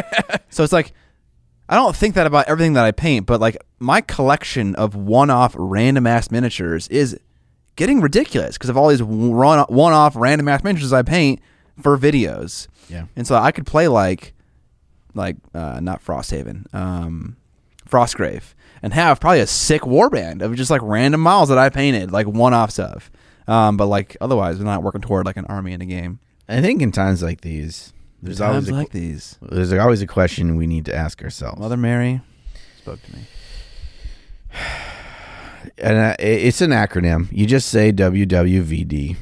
Well, what Vince do? Oh, advanced, yeah. That's what fucking shut the fuck up and paint fucking man. Either, dude. Yeah. All right. So when you think about this, I'm, I'm gonna peel back. I'm gonna peel back the Vince curtain here Like, you have the capability of doing this. Yeah. Um, Vince makes uh, 1 million videos. Okay. But Vince also paints 1 million models. The key is, is that if Vince is excited to paint a thing or wants to paint a thing or needs to paint a thing for an army or for a, a competition or for uh, whatever other weird shit he has going on, he makes it into a video. Right. Mhm. And that's not how my creative process typically works. No. Um, and that's why I'm better than Vince. Uh, but Um, but what he is, what it allows him to do is to put so much amazing content into the universe while still feeding his own gamer soul. Mm. He doesn't differentiate them. He's there was I was already doing this for this. I was already painting this Primarch for you know going to Warhammer World, or I was already going to make a display board for my army I'm taking to NashCon or whatever his situation is. I'm going to show you one aspect of it that I think is interesting and film it and talk about it and make a you know a painting tips seven thousand four hundred twenty seven. Mm-hmm. Mm-hmm. And so I think that there is a way that the line can intersect where it's like I can I can have an an exciting idea and I can use more of the things that I already excited to paint for myself. Yeah. I just need to find that. Um, It requires a smidge more creativity because instead of having a video idea and finding the right model for it, you are starting with the model and, and coming up with a video idea for it. And that can tank the video a bit because you might not come up with a, a better idea that you would have if you have done the reverse of that, right? right. So yeah, I mean, it's by design the way we, we do videos, the way we do them, uh, but it also has you know uh, other negative effects as well. And a mixture is always the the best solution, right? Yeah, yeah. I mean, if you think about it from the creative process from other areas of the world, it would or of you know media and stuff, it'll make sense. It's like you don't start with okay. Um, I mean, you can be like, look, uh, Tom Cruise wants to do a movie with you. You're like, okay, all right. Now, what kind of movie is going to work with Tom Cruise? Mission Impossible 17. And that's how you get Mission Impossible 17, and that's how you get, um, you know, Fast and the Furious 48, S- South American Hustle. Yeah, yeah. I mean, I don't know. Yeah. Instead, you could be like, there's this amazing idea or an amazing story. Mm-hmm. And it's like, okay, there's a fucking monster that only hunts by sound. And it's killed most of the world. How does the family that's still alive, how do they live? Okay, it's a quiet place. Yeah. Like this is like you have this this ah this little I was like, how does Tom Cruise fit into this? Is he, is he a really quiet person? Yeah, it's fucking, you know, at the very end, Jim Halpert shoots him in the head. Check both boxes, bitch. um, so you- like it's like this this creative spark, this this creative idea, this this thing that like drives you and excites you, and, and thinking about how to to build it out. Um, that that motivates me. That excites me. That's the way I, I want to work yeah, instead of in reverse. I get that. Um, but you, but in that regard, you could still try to find places where the streams cross, right? Where it's just like, oh, great, now I actually can use utilize this to paint a vampire. Mm-hmm. But I, I, I need a game, man. I would love to get to play Warcry with you on stream. I'd love that so much. Yeah, I think um, we're talking. I'll play Wood House. Can I play Wood House or can I not play Wood House? Like, fuck you want, bro? Okay, because I know you're gonna play Death, and we can't both play Death. I mean, we can fucking dead on dead action, A little Dead on Dead. dude. Boners on boners, fucking ghosty boners and bony boners, fleshy boners. Okay, there's so we're still going here. Yeah, we're still going. Yeah, and I just like the idea of like, and that's what I was like part of the, my kit bashing thing from a video that, that just recently came out was like to having this this customization level and like the discussion we talked about with more time with the crew and that kind of thing of like making a thing your own and then like you know you feel like you put more love into the painting if it's unique to you. And that's kind of the premise of that video is like finding excitement often comes from your own ideas of whether it's oh I have this really idea cool idea for a paint scheme or a really awesome army scheme idea or the the story behind why these savage orcs are all painted or, or have the war paint that they do and that kind of thing. And the more that we find our uniqueness to our hobby the more it tends to fuel us. And so that's where i'm like trying to find the uniqueness in the models that will excite me to build them out and paint them and play. Mm-hmm. and so that's kind of that's what i'm trying to you know i'm putting a little gas in the engine and trying to like cold start it, you know, Okay, while the killer's running down the driveway. Vroom, vroom, I gotta get this fucking thing started. It's just waving that chainsaw in the air like a crazy person. Yeah. Yeah. Okay. So like, how do you overcome a problem like that? I think it just all starts with one game. You know, Yeah. you have to just. It, it does feel weird sometimes to kind of like get out of your house and like find someone to play and like get your shit ready and then go there. But just one game, and if the game is right, it'll just lead to more. Like naturally, you don't got to force anything. Yeah. Don't don't over commit. Don't like go balls deep into it before you've had one game. That is so true. Yes. Don't buy a bunch of shit until you play the game and like, Right. okay, this has got legs. I want to keep playing this. People also around me want to keep playing it. Yeah, for sure. Yeah. And even like reach out to local Facebook groups and stuff. It's like there's going to be a bunch of people that have multiple factions or or war bands or whatever to even just play the game. You might you may like play the game and realize like, oh man, I'd really like to play a range group. What's a good one for range? And it's like by playing the game, you may help you decide of of purchasing or mm-hmm. you know or not. That's not. a great point because I- like when I was like working for this, working on this video, which I haven't really fully described yet with the board games. I was like, okay, I could buy a bunch of board games and read the rules, or I could just find somebody who has the games and knows how to play them. and They could teach me. Yeah, it's dude. so much faster and it's so much cheaper. Yeah, so that's a great suggestion. right which is I, and you kind of feel i kind of feel guilty but my every saturday board game night with dan dan the kickstarter fanatic um he does all the heavy lifting dude he know he reads all the rules he's gone and checked it if there's any updates or faqs he's got all the app on the phone Hey, he probably loves it though, right? he he loves it because he's Yeah. a type a personality and he's very much uh ones and zeros and likes Ducks in a row, everything nice and neat. Yeah. and, and he likes to teach so he likes to talk through Perfect. and explain that and like i played enough games and i absorb it and like i get into it and it's like he didn't have to tell me twice i'm like Yeah. i get it Ready to go. um prints out like the fucking cheat sheets one page cheat Oh! sheets of the of the rules which a lot of these companies you can get them on their sites and stuff Mm-hmm. so what are all the stuff so i feel like that part is is great and oftentimes you find people that really like a game that they're passionate about the game and so they're good at communicating it and to talk talk about it. And so when you if you put out a feeler and be like hey is anybody in the area play a xyz game? I'm kind of interested in it. I'd like to know you know if we could meet up and if you could run me through a game. And, like people that are into the game are the ones that are going to respond to that. Absolutely, they want to. yeah. If someone was like, Scott, can you teach me how to play Guild Ball? I'd be like, fuck yes. Let's get it. you got 17 hours on free because this can take that long to get through the goddamn rules Don't you don't you fucking defame my game, bro. Dude, I, I like the game i like the game I hate you. it's, it's just a Don't give me that butt. He likes the game. We're done. All right, next topic. the, the thing is the, thing is, here's all it would take for me to not have a butt at the end of that sentence okay. What's what? I'm so curious. last game i played of it The fateful game. If I would have won it. it doesn't have to be that game. We could have played since then, and then I won that game. Okay, Then I would be like, yeah. I'll throw for you then. No, I need to. I, I think my problem is my God. I picked my Guild Ball faction. Maybe there's a, a, a better a, a, sto- a connecting story in this story.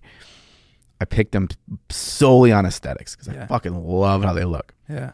How they play is too hardcore for me at this point in What my do you Guild What Ball do you life. want? What do you want? I want to just fucking murder people. You want butchers? I know. I just need Bob the Butcher, like Bill the okay, Butcher, So Bill the Butcher. Bill, Billy Butcher, William Butcher. Uh, so Curtis beat me in my last game because it's been like a year and a half since I played. I misplayed so many times, and he was just fucking killing me. He was just ramming it down my throat, and I was like, "What do I do against this?" And he's just butchers. Like the the the the goal is so fucking clear. It's run and just murder, and it works so well unless you know like how to deal with it. Um. So yeah, like they got the cooks and the butchers. They both do the same thing: kill people. Uh, too many cooks. Yeah, way too many. Dude, that's that's the name of my fucking war band. Too many cooks. Too many cooks. it's just a bunch of cooks. Okay, now that I've convinced you to play Guild Ball, I'm definitely getting those cooks. You should like name your captain Gordon Ramsay or something. Oh yeah, they're all gonna be. I need fucking Julia Childs in there. Giada De Laurentiis, I need uh uh who's that? Who's the fat Orange, uh, Orange uh, Crocs fat, man. Fat orange cracks man. Why the fuck Uh, can I think of him? Uh, obviously, there needs to be a Guy Fieri. Uh, there needs to be man, dude. there, need, there's there needs to be uh, uh, Emil Emil Lagasse, Emerald Lagasse. Emerald Lagasse. Uh, yeah, Bam! Every time he hits somebody, he's just bam. Dude, Salt, bro. uh, Gita, or yeah, the, who you said, or no, Rachel, Rachael Ray, Rachael Ray, 30 minute meal. Shout out. Her, uh, like the head of her, she's a chibi model Yeah. from that South Park episode. Oh, yeah. Okay. all head and just a stick body. Uh, You got a lot. You got a lot to work there's with. a there's a lot of good options. There's a lot of good. You need obviously you need Alton Brown. Tom Brown, the, the man. All right, people don't care about this conversation. But, uh, but, uh, All right, next next roadblock, um, shit casting quality. oh, When a model is casted poorly, and I guess you know, I told you I had two things left. I really have one thing left because they combine to be the same thing. When it's bad casting quality and or I can't tell what's going on on the model, dude, I'm out. I'm out of here. Yeah. So like, uh, this often happens. That doesn't often happen, but it happens more often with uh, hand sculpted models. Mm, These blood rage miniatures, they're sculpted by hand and then cast in like a it's kind of like a double whammy. They're cast in kind of a shitty plastic as well. It's, it's not easy to paint, but also the detail doesn't render as well. And so when you're looking at details like the armor on his shin or the armor on his forearm, it's like what is really going on here? Like where does this where is it supposed to look like? Uh, like where do where do these feathers meet with the the feathers coming out of his helmet here and on like his side? So whenever there's mystery and I need to like if I have to look at the box art to figure out what something's supposed to be, that's a huge red X. Like I do not want to do that. Um, so yeah, that definitely kills my mojo. Um, to solve it, you could look at the box art to figure out how it's supposed to be. You could look at the concept art to figure out how it's supposed to be.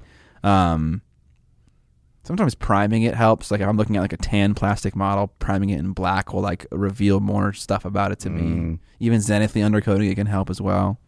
But yeah, I hate that. usually it's the I, I, I totally feel you with that, and usually it's I you experience it from the other side. Like you're really excited by the sculpt, right? Mm, That- that oh you wow, yeah, yeah. you know um and so i have something that kind of got my brain thinking um another thing i've dealt with recently is like you're super excited by a sculpt and as a prime example is the Spira Mirabilis. I can't say that word today. Uh, Spira Mirabilis, or uh, is that what it is? Mirabilis. It's M I R I B I L I S. Mirabilis. You just say a bunch of eyes with a bunch of A of lot of eyes. in the middle. Okay, so Spira. Um, you open the little box, you get this little gift box in the mail with the Mm. little twine on it and the little wax seal, and then there- there's a little scrapey paper papies on there. okay, it's that was funny. Uh, it's Spira Mirabilis. Mirabilis.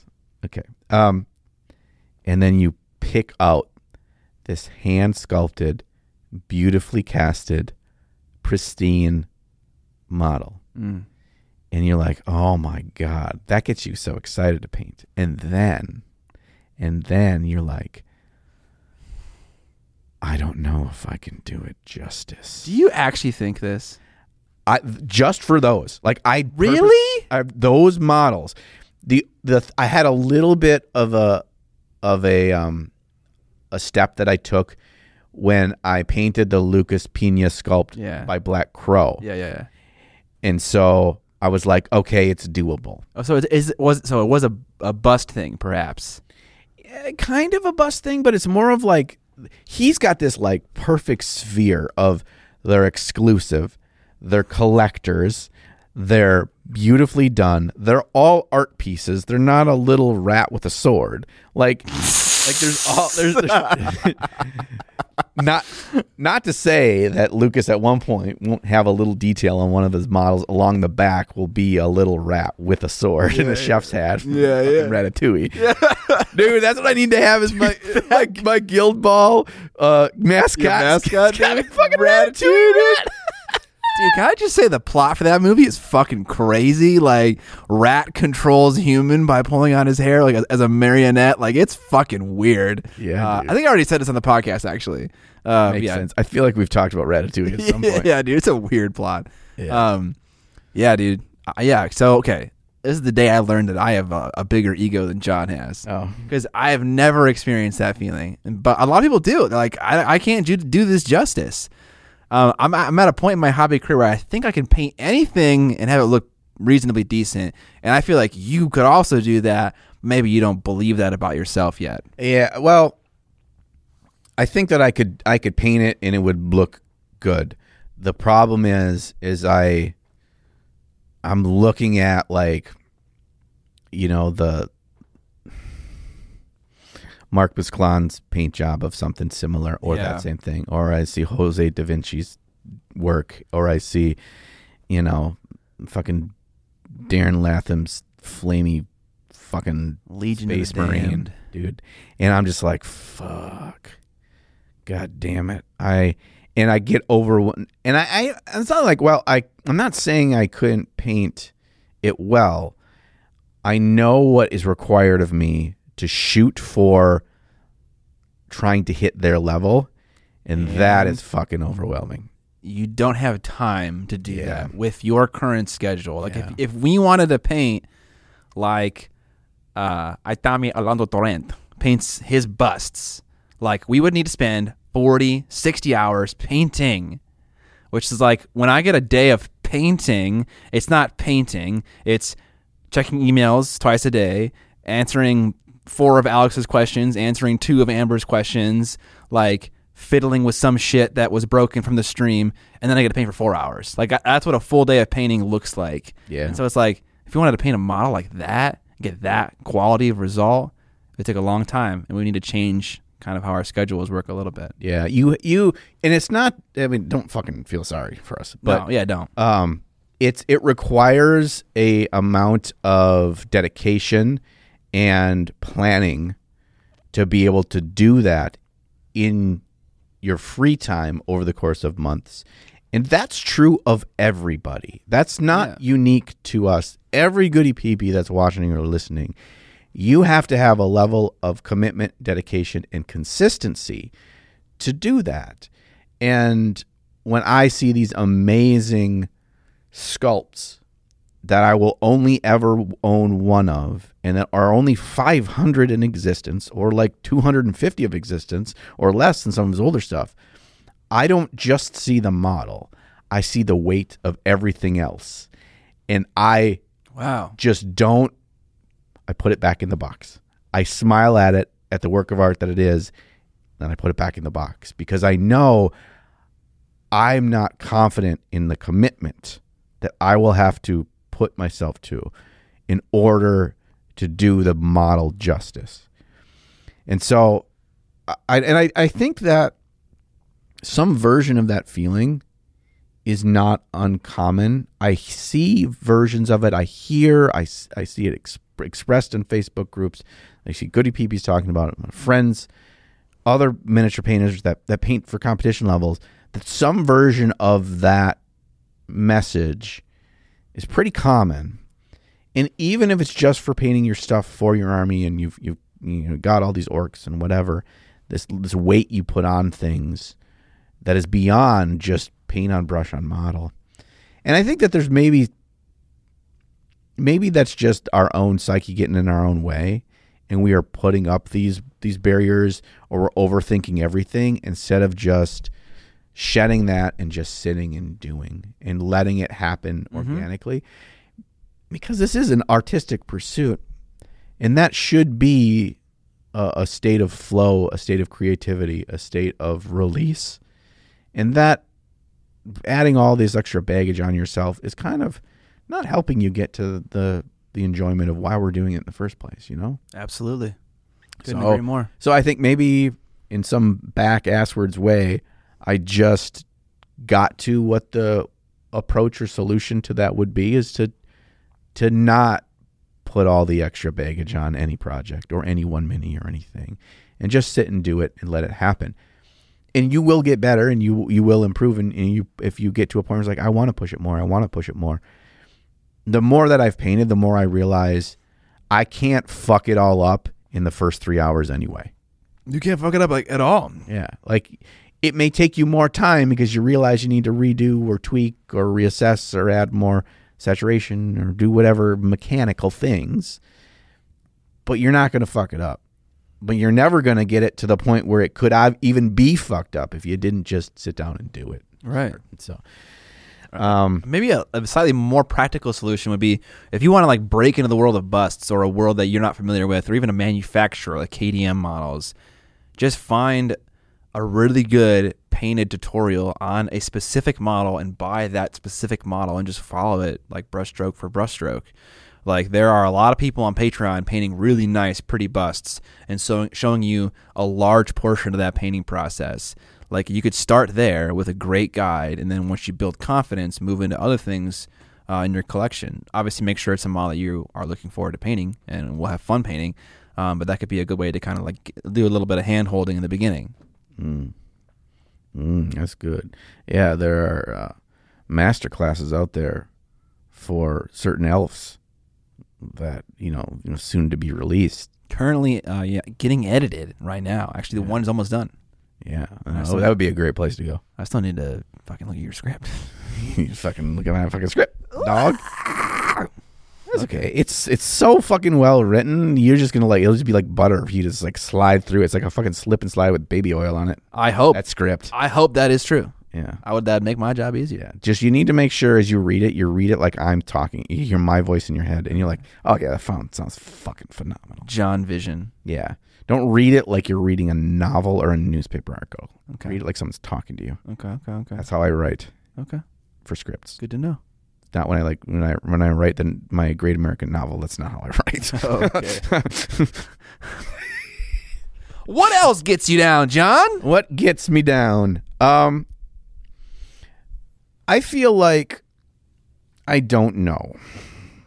Let me think for a second, Okay. Alex. It doesn't necessarily need to be anything else because our preamble was fairly long, and that was at least thirty minutes of chat. Yeah, we. I think we hit some good, we good things. Like I'm trying to think of like me specifically, specifically, because like well, you kind of want to relate some of this, so like it's it's relatable to people at different parts of their miniature journey, but also it is the question itself is directed at, at us specifically, mm-hmm. and I feel like for the average bear, we're probably further along in our painting level and quality and stuff. Mm-hmm. I can definitely relate to like wanting to do very complicated projects and feeling like you don't have the time for it. Like I have so many like I have like a list of video ideas on Google Drive and a lot of them are like bucket list ideas where it's like I want to convert a whole Mordheim warband or make a whole table's worth of terrain for Age of Sigmar or or paint like a really complicated bust. Like I bought the that elf bust. Um, I think I forget it was Nico Galaxy. They made a bunch of fantasy characters.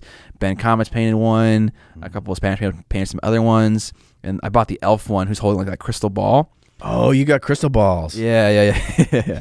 and I want to paint her just like the box art, but like that would that's gonna take a super long time. And so I, I don't I don't know where that fits into the schedule. So I can definitely relate to the the feeling of having big projects and just not being able to do them and then kind of just them just you know being off to the side languishing and never getting them done and that kind of being a, a demotivating factor in your hobby i have all these big awesome ideas and i can't do anything because i don't have the time to do them Right. Yeah. Because that. the other thing about crystal balls yeah is you know i just envision you're in like a you're in like a 1970s nasa control room mm. right that's like that's your brain it's a 1970s nasa control room and, Yeah, on the, yeah. and on the wall there's a big metal wall because everything's fucking made out of metal mm-hmm. right and there's a big like uh, a big meter you know they have like the red thing and the meter can go higher or lower Yeah, yeah, DEFCON seven. yeah, and then it's like, you know, the brain is like beep, beep, beep, beep, beep, beep. an old piece of paper prints out of the computer. Yeah, yeah. They rip it out and they look at it and it says crystal balls. And then the guy looks up at the wall and there's the meter and the meter goes like wom wom wom wom wom wom wom and then his eye pans up and you see the label above the meter and it says futz. Yes. It's the fucking futzometer, bro. Futz City, dude. Dude, futzometer off the charts. Off the charts. And then that's when you say to yourself, "Oh fuck, man. Can't do it." I know how much futzing is going to be taken care of here. Yeah. It's going to be lots, bro. Bro. Lots. lots. I don't know if I can commit to that. Yeah. But the thing is, is no matter where you're at in the painting journey, that futzing is going to happen. And what I found is so much of our learning is condensed in the futzing stage. Mm. Because futzing means you're trying to fix a thing. You're trying to make it look a way you thought it was going to look, but it didn't.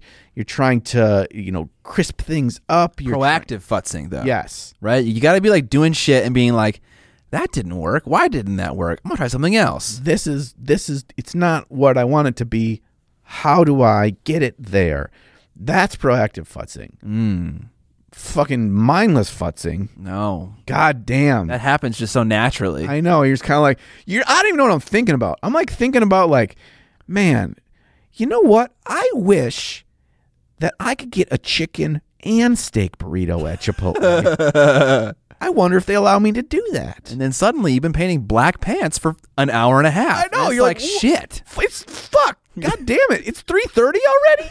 yeah, this model has a backside. I'm only painting the front part of pantaloons. I'm fucked. yeah. I mentally check out sometimes. Yeah. And I'm like, I got nothing done.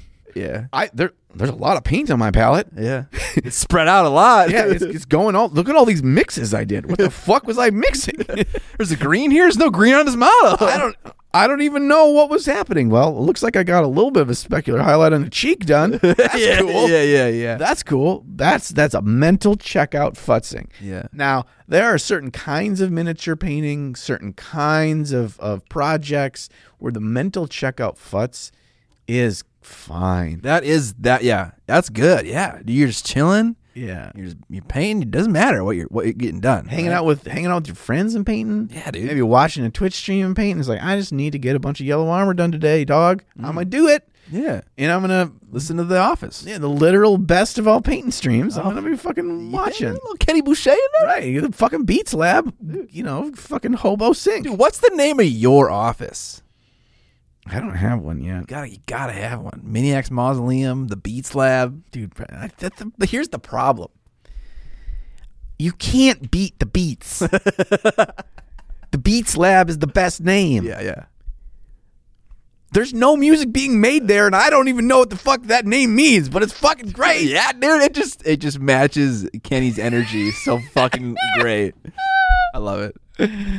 So what you, you need something. You need, All right, I need something. I'll I'll put my best people on it. Okay, okay.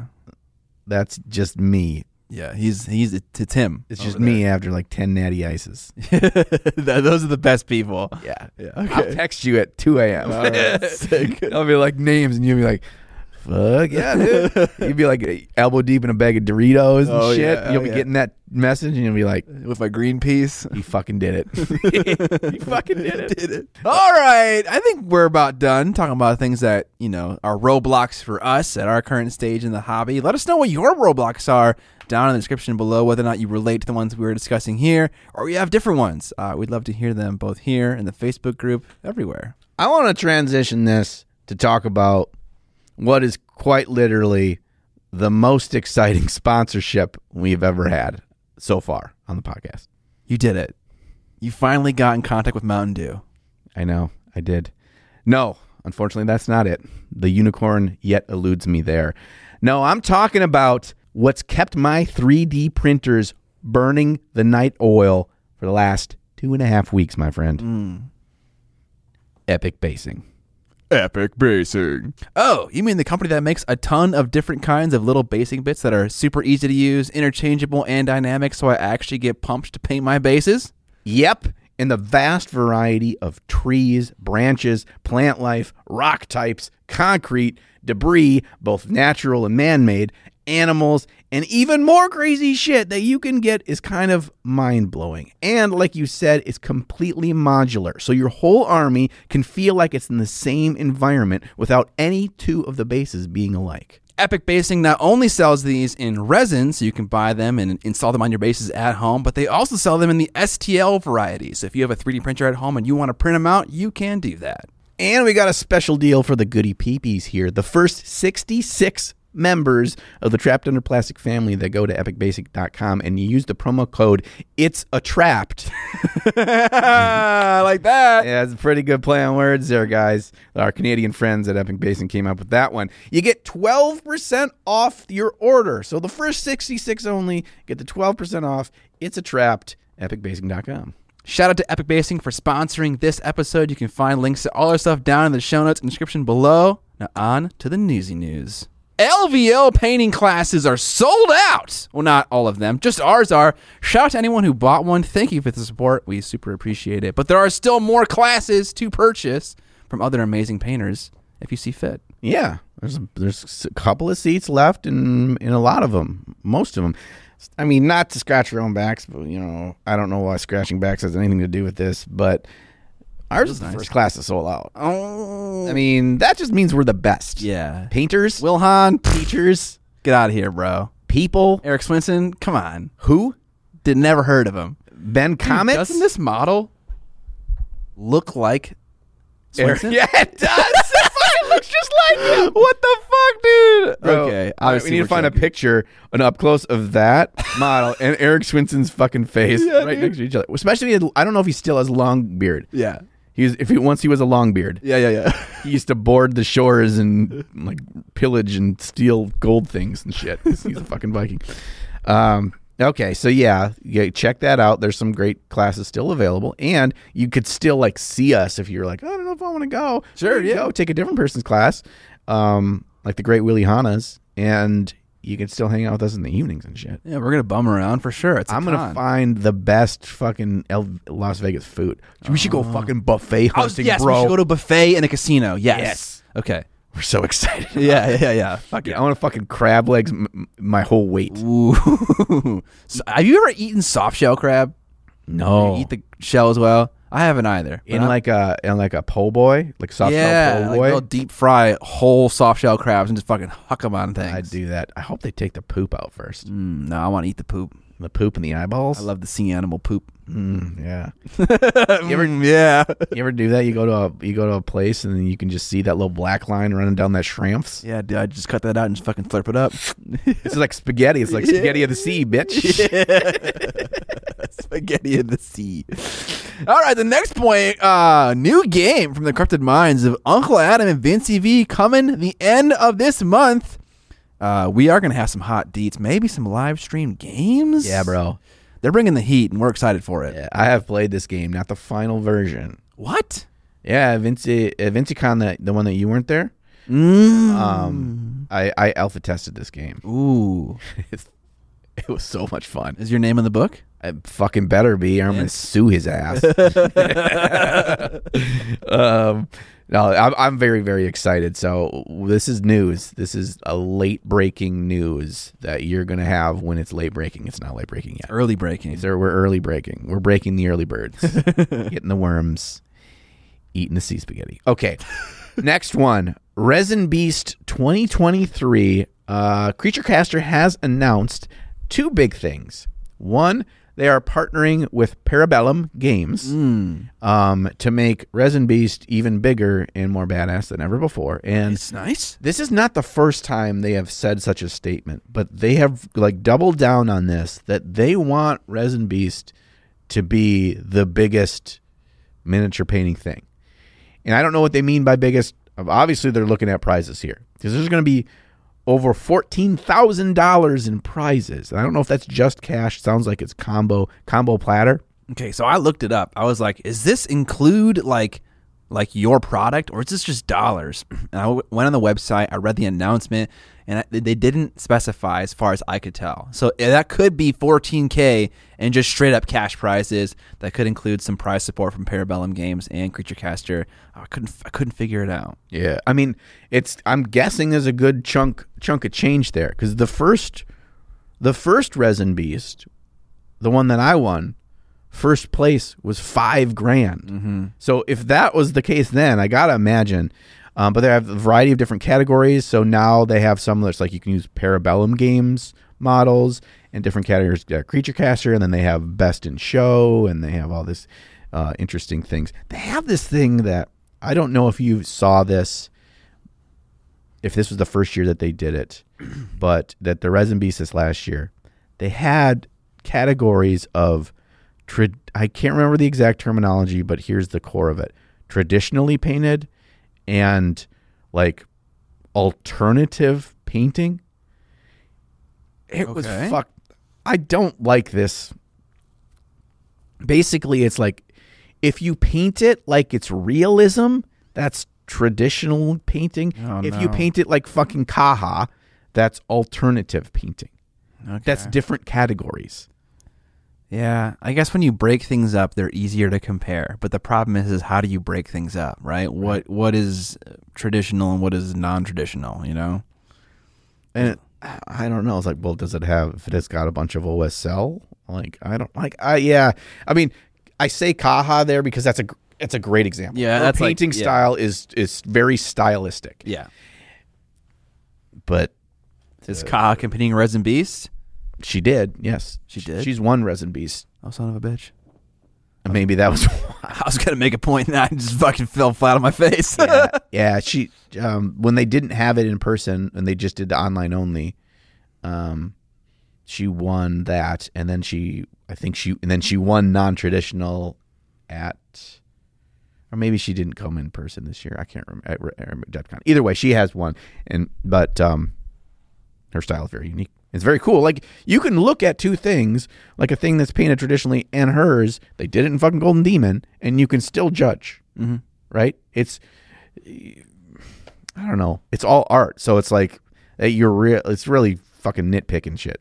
Yeah. Anyway, Um, anyway, I think it's cool. I think that it is that- cool. That's so cool. those two companies are really, you know, they're really committed to, you know, showcasing competition painting and high level painting and all that kind of stuff. They're kind of really committed. The one thing that makes me feel like they're not committed is that these are manufacturer locked competitions. Yeah.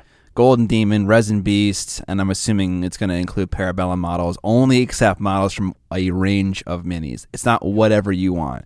I think if they were fully committed to the love of the craft, it'd be like you can paint whatever the fuck you want to paint, and there's a cash prize. Like, so I think that's a different animal is it? I think that okay, you can have something like a Monte that is sponsored by these c- companies, but not run by those companies. Sure. You get what I'm saying? Sure. And you, so you, just, I mean, you need to have the flag bearer not be one of these big companies Why not? Why can't a big company run a competition and allow anything to come in? because at a certain level of the corporation, the person that's signing off on it is going to be like, and not necessarily, maybe they, that person, like the CEO or whatever, really has to be into this, really have to have had like fond memories of Crystal Brush or something like that to see the value. Otherwise, they're going to say, the bottom line is, why the fuck are we paying or building or committing to something that's featuring our competition? Yeah, you, you you're just thinking from someone's perspective who's thinking about just yeah, the dollars. I'm thinking, I'm thinking a generic perspective. I'm not Yeah. speaking to, re, you know, Creature Caster or Parabellum or even Games Workshop. I'm Okay. not speaking to them specifically. I'm thinking, what is their mindset of this decision making process? Sure. So, like, I understand you got to look at it in a, in a business way as well. And I would say that you have a couple options for yourself. One, this is a community building event that you are doing. People are going to attach themselves to your brand because you are the flag bearer for this cool fucking thing. That's one thing. Two, you could have a category for your thing that had its own special prize or the same prize, whatever you want to do. So you could still encourage encourage sales while also being badass and open for everybody. I know I would respect the shit out of a company uh, that did that, and I would be more inclined to talk about them as a company, like like just 100. percent That is total truth. So Yeah, and I think, um, I think that there's a lot in the court of public opinion that can be gained from that, and I think we're starting to see a little bit of that. Not exactly in this, but from what I'm actually seeing from one my interaction with, and two, kind of the messages that's going on around right now with Army Painter. That company is, you know, being forthright in saying we're trying to improve. We're we are trying to stay competitively priced. We want access to all painters, but we're we're not hiding the fact that we want to improve on our paint products. And they've told me that. And they, they said and and I did my video about their paint range and shit, and it wasn't super nice. Like I said some harsh shit. And that they saw it and they said, Yeah, we see it. We respect that. We're trying to improve. And we don't want to hide or we don't want to squash your opinion on stuff if it's not only good things. And I'm like, fuck, that's not common.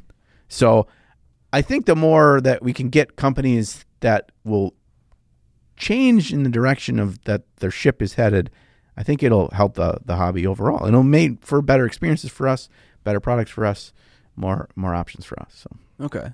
I mean, like, here's another way to look at this question. Like, should a company run a competition that is just generic? You have a company, right? Mm-hmm. You have yourself as an employee, possibly going to get some more employees. Would you run a competition? Let's say you have a couple models that was generic or that was only your minis. Like, what would you do as, as an individual? yeah, I yeah, I guess I don't know. I guess what was the what was the motivation behind why I did it? Like if we if TendyCon was the thing and it was a aspect of uh, our business, right? And I would see a lot of value in keeping that net as wide as possible because that's an association with a thing that we're trying to grow and to trying to showcase the coolest of the cool. To, to try not to narrow anyone's options for what they wanted to do, what they were excited to paint. Right. I think there's a ton of value in that. Yeah, I think we tend to, as humans, look at companies as like non-human entities that have these like things that motivate them, and like, oh, obviously they're a company, so they're gonna they're gonna limit it to things that they are gonna sell and make money on. Like that, that's just a, a fact. But it's like those that company is made up of people like you Yeah. and like me that are passionate about this hobby, and if they're truly passionate about this hobby, make it open. There are ways to do it while also still making money and still being a company that people uh, enjoy and love and respect. Um, I don't think we should let them off the hook like that easily just because they're like, obviously they're a company and they want to make money for themselves. It's like, well, you have an opportunity here to be really fucking awesome or, or like kind of fucking awesome, you know? so that, that's my thought on that. Yeah. I think that would it's really interesting if you look at the space right now that is Adepticon from a mini painting perspective. You've got like th- three, four, five different companies all running their own mini painting competitions. MCP, P3, Resin Beast, Golden Demon. Is there another one in there? I think there is. That's still crazy, anyways. Four is crazy. right, right. Like like it's so weird. It's like we're all here. We're all we're all at the same place. We're all together. Why don't we just kind of all do this? yeah, you know. Um, or it's like or just have somebody step in and be like, you know, like hold my beer. Let, let's fucking do this. I know. Do a big the big show again. I mean, they're not going to do it, so you know who's got to do it. We, we gotta we gotta be the change we want to see in the world. is that what you're saying? Absolutely. Gandhi's going to do it. Yeah. God damn it. I think I could call up Dalai Lama and see if he could come over and be like, He'll look us up look us with up. the perfect rubric. Right. All right, 10 years. 10 years of miniature Batman miniature game. That game turns 10 years old uh, this year. We have a huge community, not a huge, we have a large community of gamers here that play that game uh, in my area and like uh, the Twin Cities in, in Minnesota. Um, shout out to Stefan. Um, who loves that game and, and runs all those games? Uh, they are releasing an anniversary edition of yet another Batman. I think this game has like a zillion sculpts of fucking Batman. Oh yeah, you gotta just the name of the goddamn I- game is. Batman. It's not the goddamn name. yeah, But you can get a Batman and Robin 10th year anniversary edition mini. dude. Do you know what they need? They need an Ace and Gary minis. Ace and Gary. You know what Ace and Gary is? No. It's from Saturday Night Live in late nineties, early two thousands. It's an animated short, and they were they were like Batman and Robin. Oh, it's two names, Ace and Gary. Yeah, okay. Ace and Gary. I got you. I got you. People got it. They'd get it. There's probably minis out there somewhere in MyMiniFactory for Ace and Gary. Um, couple couple other things here that I want to make sure we don't miss because but they're they're uber importante. Um, I don't know if I could fucking find them on there. What the fuck? Okay, second wave Golden Demon tickets, baby. Yeah, all the Golden Demon tickets in for the UK one. You know, they're like, oh, they were they were gone in 30 seconds. So it's okay, it's fine, it's whatever. We're gonna have we're gonna have a second wave. Well, the second wave sold out in 10 seconds. Um, and so if you were painting for months to get your piece ready for Golden Demon UK, uh, tough shit. Uh, um, you don't get to go, but uh, all the people that are wanting to go to see all the painted minis will be there.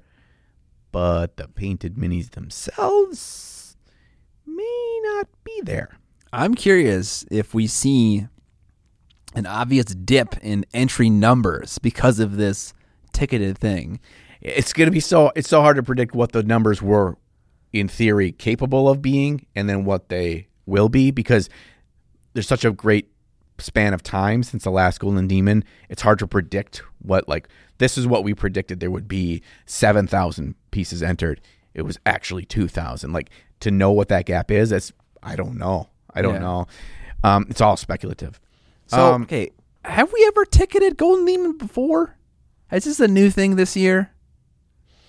Um, it's weird because the way that they do it, and I was listening to the Culture of Paint podcast because they they were talking about it this in this last week's episode, and they have a lot of more history and understanding and and how this shit has worked in the UK. And it's fucking weird.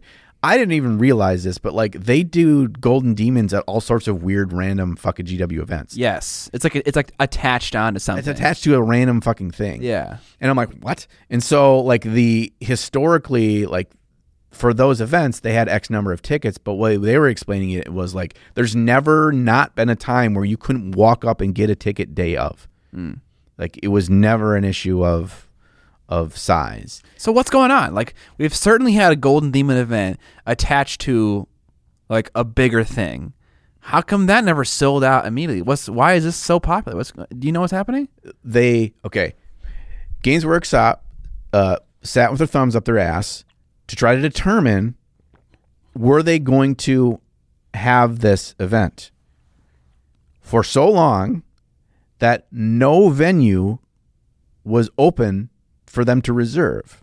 Oh, So they decided to do it, but they couldn't hold it anywhere. This is what's claimed. They couldn't hold it anywhere because all those places of larger venues were all booked. So their only other remaining option was to just host it themselves. they don't normally host it themselves. I thought so. I So thought for, a lot of these small ones, yeah, but we're talking about small ones ten years ago when the when the popularity of the game and the painting was like eight percent of what it is today, mm. and so like they weren't worried about their max capacity is like five hundred and fifty fucking people in that building, like that wasn't a concern. This is there's like this is so log jammed that once it finally breaks free. Everybody wants to go. Everyone was been painting through lockdown. Everybody is not competed in forever, and it's just like it's the first big, massive, or major GW event in the UK since coronavirus. It's gonna be fucking big. I guess they're just. I wouldn't even tie it to something else. Like, why wouldn't you just just do a Golden Demon thing? And this other thing that they're doing, hand holding with it, do that a month later or earlier or whatever. Separate them, Yeah. so you can you can spread out who's there for what. yeah, Um, painters are pretty easy to to make happy. We just want to be in the same room as each other and then just talk about mini painting for hours. and look at other- each other's shit. that, that's literally all we want to do. Easy to pleasy. Yeah, and if it's like a two day event, fuck, that's the perfect amount of time for that stuff. You could even have it be. I mean, okay, let me just fucking solve this stupid ass math equation right now.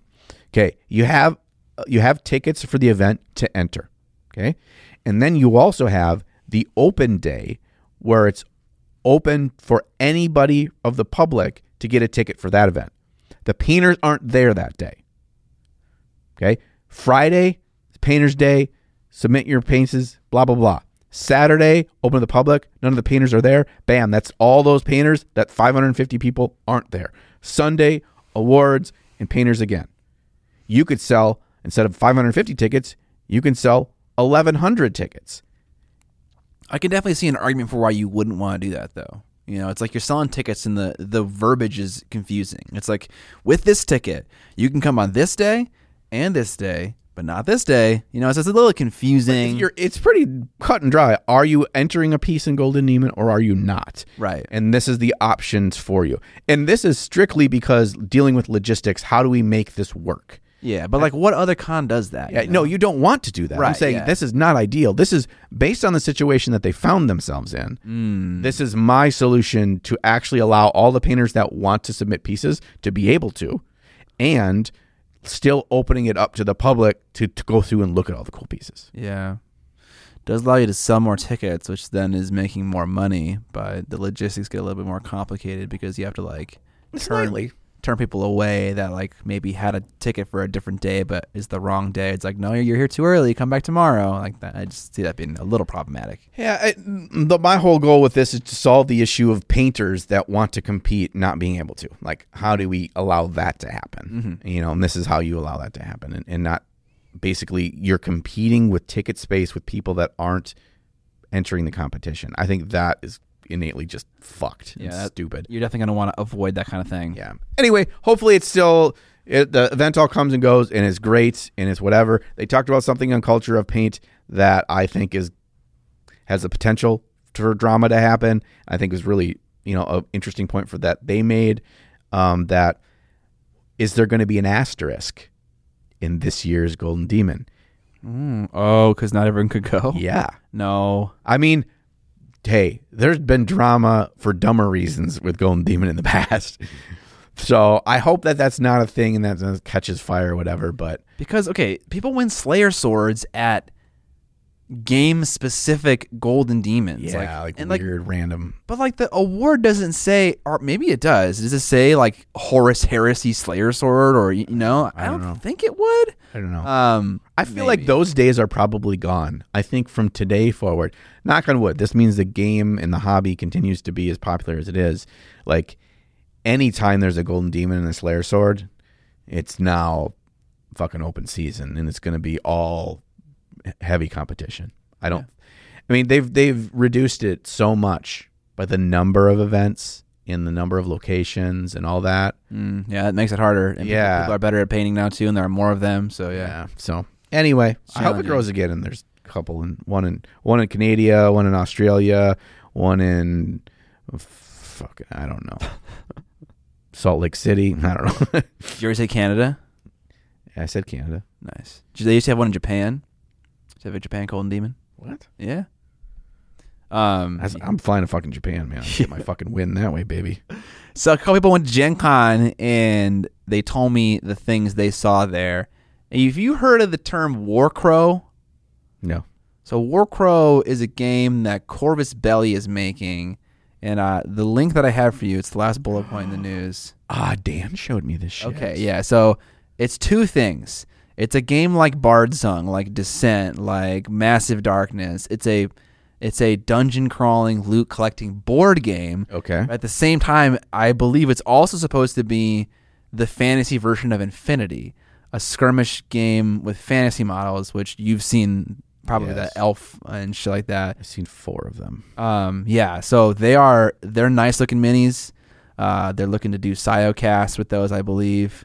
Um, actually, no. Uh, what uh, what Evan told me was that the ones they had there in the blisters were Siocast, but they're currently trying to find a manufacturer in China who can produce as good a quality as their Siocast prints or casts. And if they can't find it, I don't know what they're going to do. But that, that's what they're currently doing. A little bit of R and D for their Fucking go with Sinocast, Seocast, because it's cheaper than doing it through China anyway. I mean, maybe it is, maybe it isn't. You know, it kind of depends on the the the, the, the agreements they have.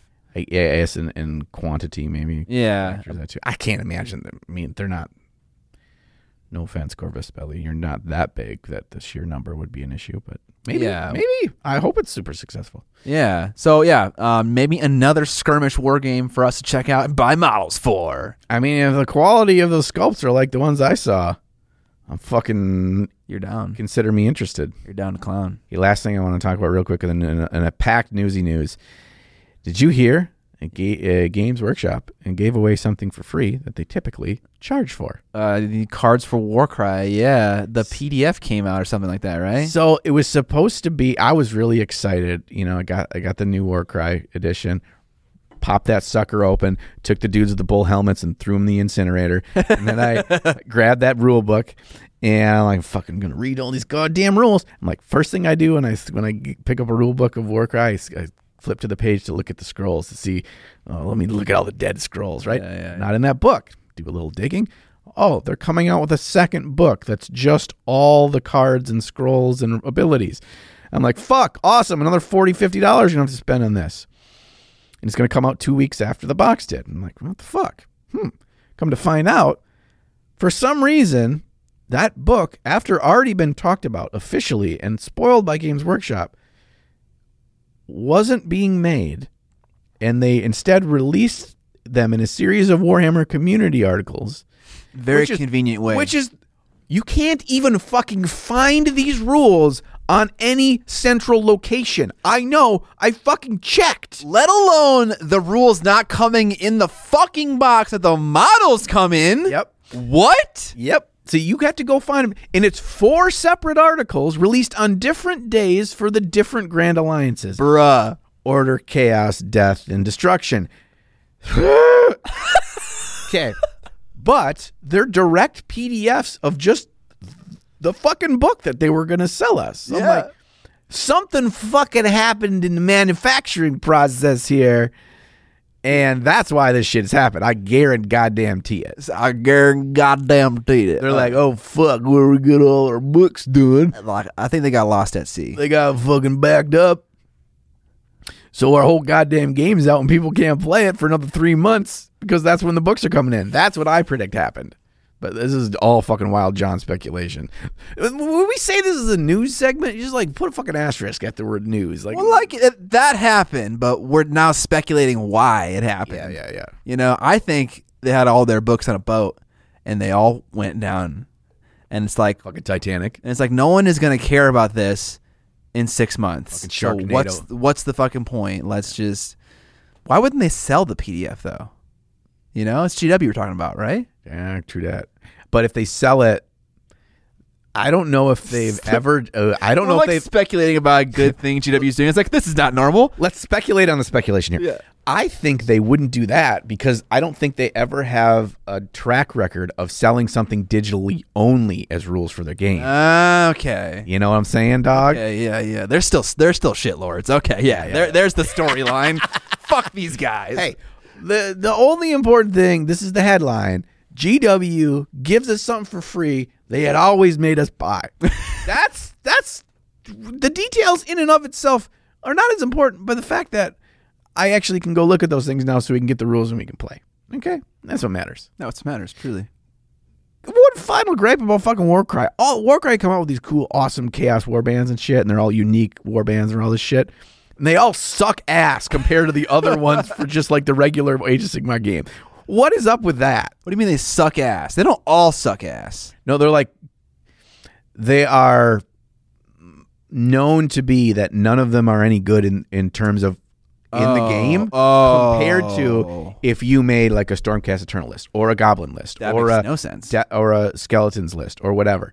Those that are just use the regular models with the regular rules are all better. all of them. That's not normal. That's fucking weird. Why would you do that? Why wouldn't you make the shit that you're making special models for that they have to people have to buy specifically? Wouldn't you make those better? Or if anything, why wouldn't you make them all just, you know, balanced? I don't know. Don't- That's a B word. They don't use that word. we don't use that word at the shop. okay, that's all of the goddamn news we have for today. Welcome to the end of the podcast. I want to tell everybody that I've been extra farty today because my wife and daughter are gone on a, a camping trip for like a week. so you're just eating fucking beef jerky and drinking Mountain Dew? bro. The last two days, all I've eaten is frozen pizza and drank Mountain Dew. Dude, okay. Have you had Motor City frozen pizza? I've heard of it, but I did not. I did not have it. Who have you heard of it from? Did I fucking tell you about this already? It might have been from you. okay, never mind then. you just get it gotta in try grocery stores here. Uh, you can get it at Costco and in Walmart. The cheese variety, the pepperoni variety, they are amazing. Okay, they have no business being that good as a frozen pizza. It's amazing. Oh man, I vouch for it as a, as a pizza snob. yeah, I'm gonna have to hit up the Costco. Hit the I've only Costco. I've only had two frozen pizzas in two days. But let's make it three for three. Oh yeah, yeah, you got this. All right, if you like this podcast, what the fuck is wrong with you? Um, we, we appreciate you. We appreciate you if you want to support us. One, just tell your nerd friends about us. Hang out with us on the Trapped Under Plastic Facebook group if you want to do that. That isn't actually supporting us, but it, you know you get to hang out and you get to have the, the tough experience it supports us in a way. all year long. Yeah, it- you know it. well, Yes, it does. Pads our ego, that number goes up. Right, right. You can you can pick up some some tup merch like some some cups, some cuppy cups, some sweaty shirts, and some t-shirts. And I think that's all we sell right now. Um, you can check those out. um, at uh, trappedunderplastic.com. And uh, what else? Scott usually does this part, so I'm just going to keep on limping my way through it. You, uh, you, you can support us by uh, disabling ad blockers on YouTube, so you get our uh, ads every I don't know 30 minutes, Every 30 minutes, baby. every 30 minutes uh, there. Um, you can leave us a, a review wherever you listen to the podcast. Um, that is that is very helpful as well. You can also become an official member of the Goody PP Nation by joining the Trapped Under Plastic Patreon. Scott, what do they get if they uh, join the Patreon? Because they need something. Because they would never do anything for free. First of all, round of applause for John. only that took, like- shilling. It took like eight minutes for me to get through it, but I did it. You did a great job. Uh, as part of the Patreon, you get access to an extended episode of the podcast, about 30 minutes longer. We talk about new things we tried out in the hobby. We talk about models we love from other painters that we've discovered in the last two weeks. And we also give feedback to one of our goody PPs. So as a patron, you get to submit models for us to look at, but you also get to submit topics for us to discuss. Today's topic came from one of our patrons, Eric Walton. Thank you very much for the support. So yeah, that's what you get. We did it. We made it all the way to the end of the podcast, and we Mm. talked. To, I got more frozen pizza farts coming, so we're gonna have to see you real soon. Next episode live with Vincey V. It will be live when we record it. It won't be live when you listen to So it. So not live. Not live. Let's just get that straight right now. live is just uh, a word that makes it sound more exciting. Yeah. Until then, we will catch you on the flippity flop.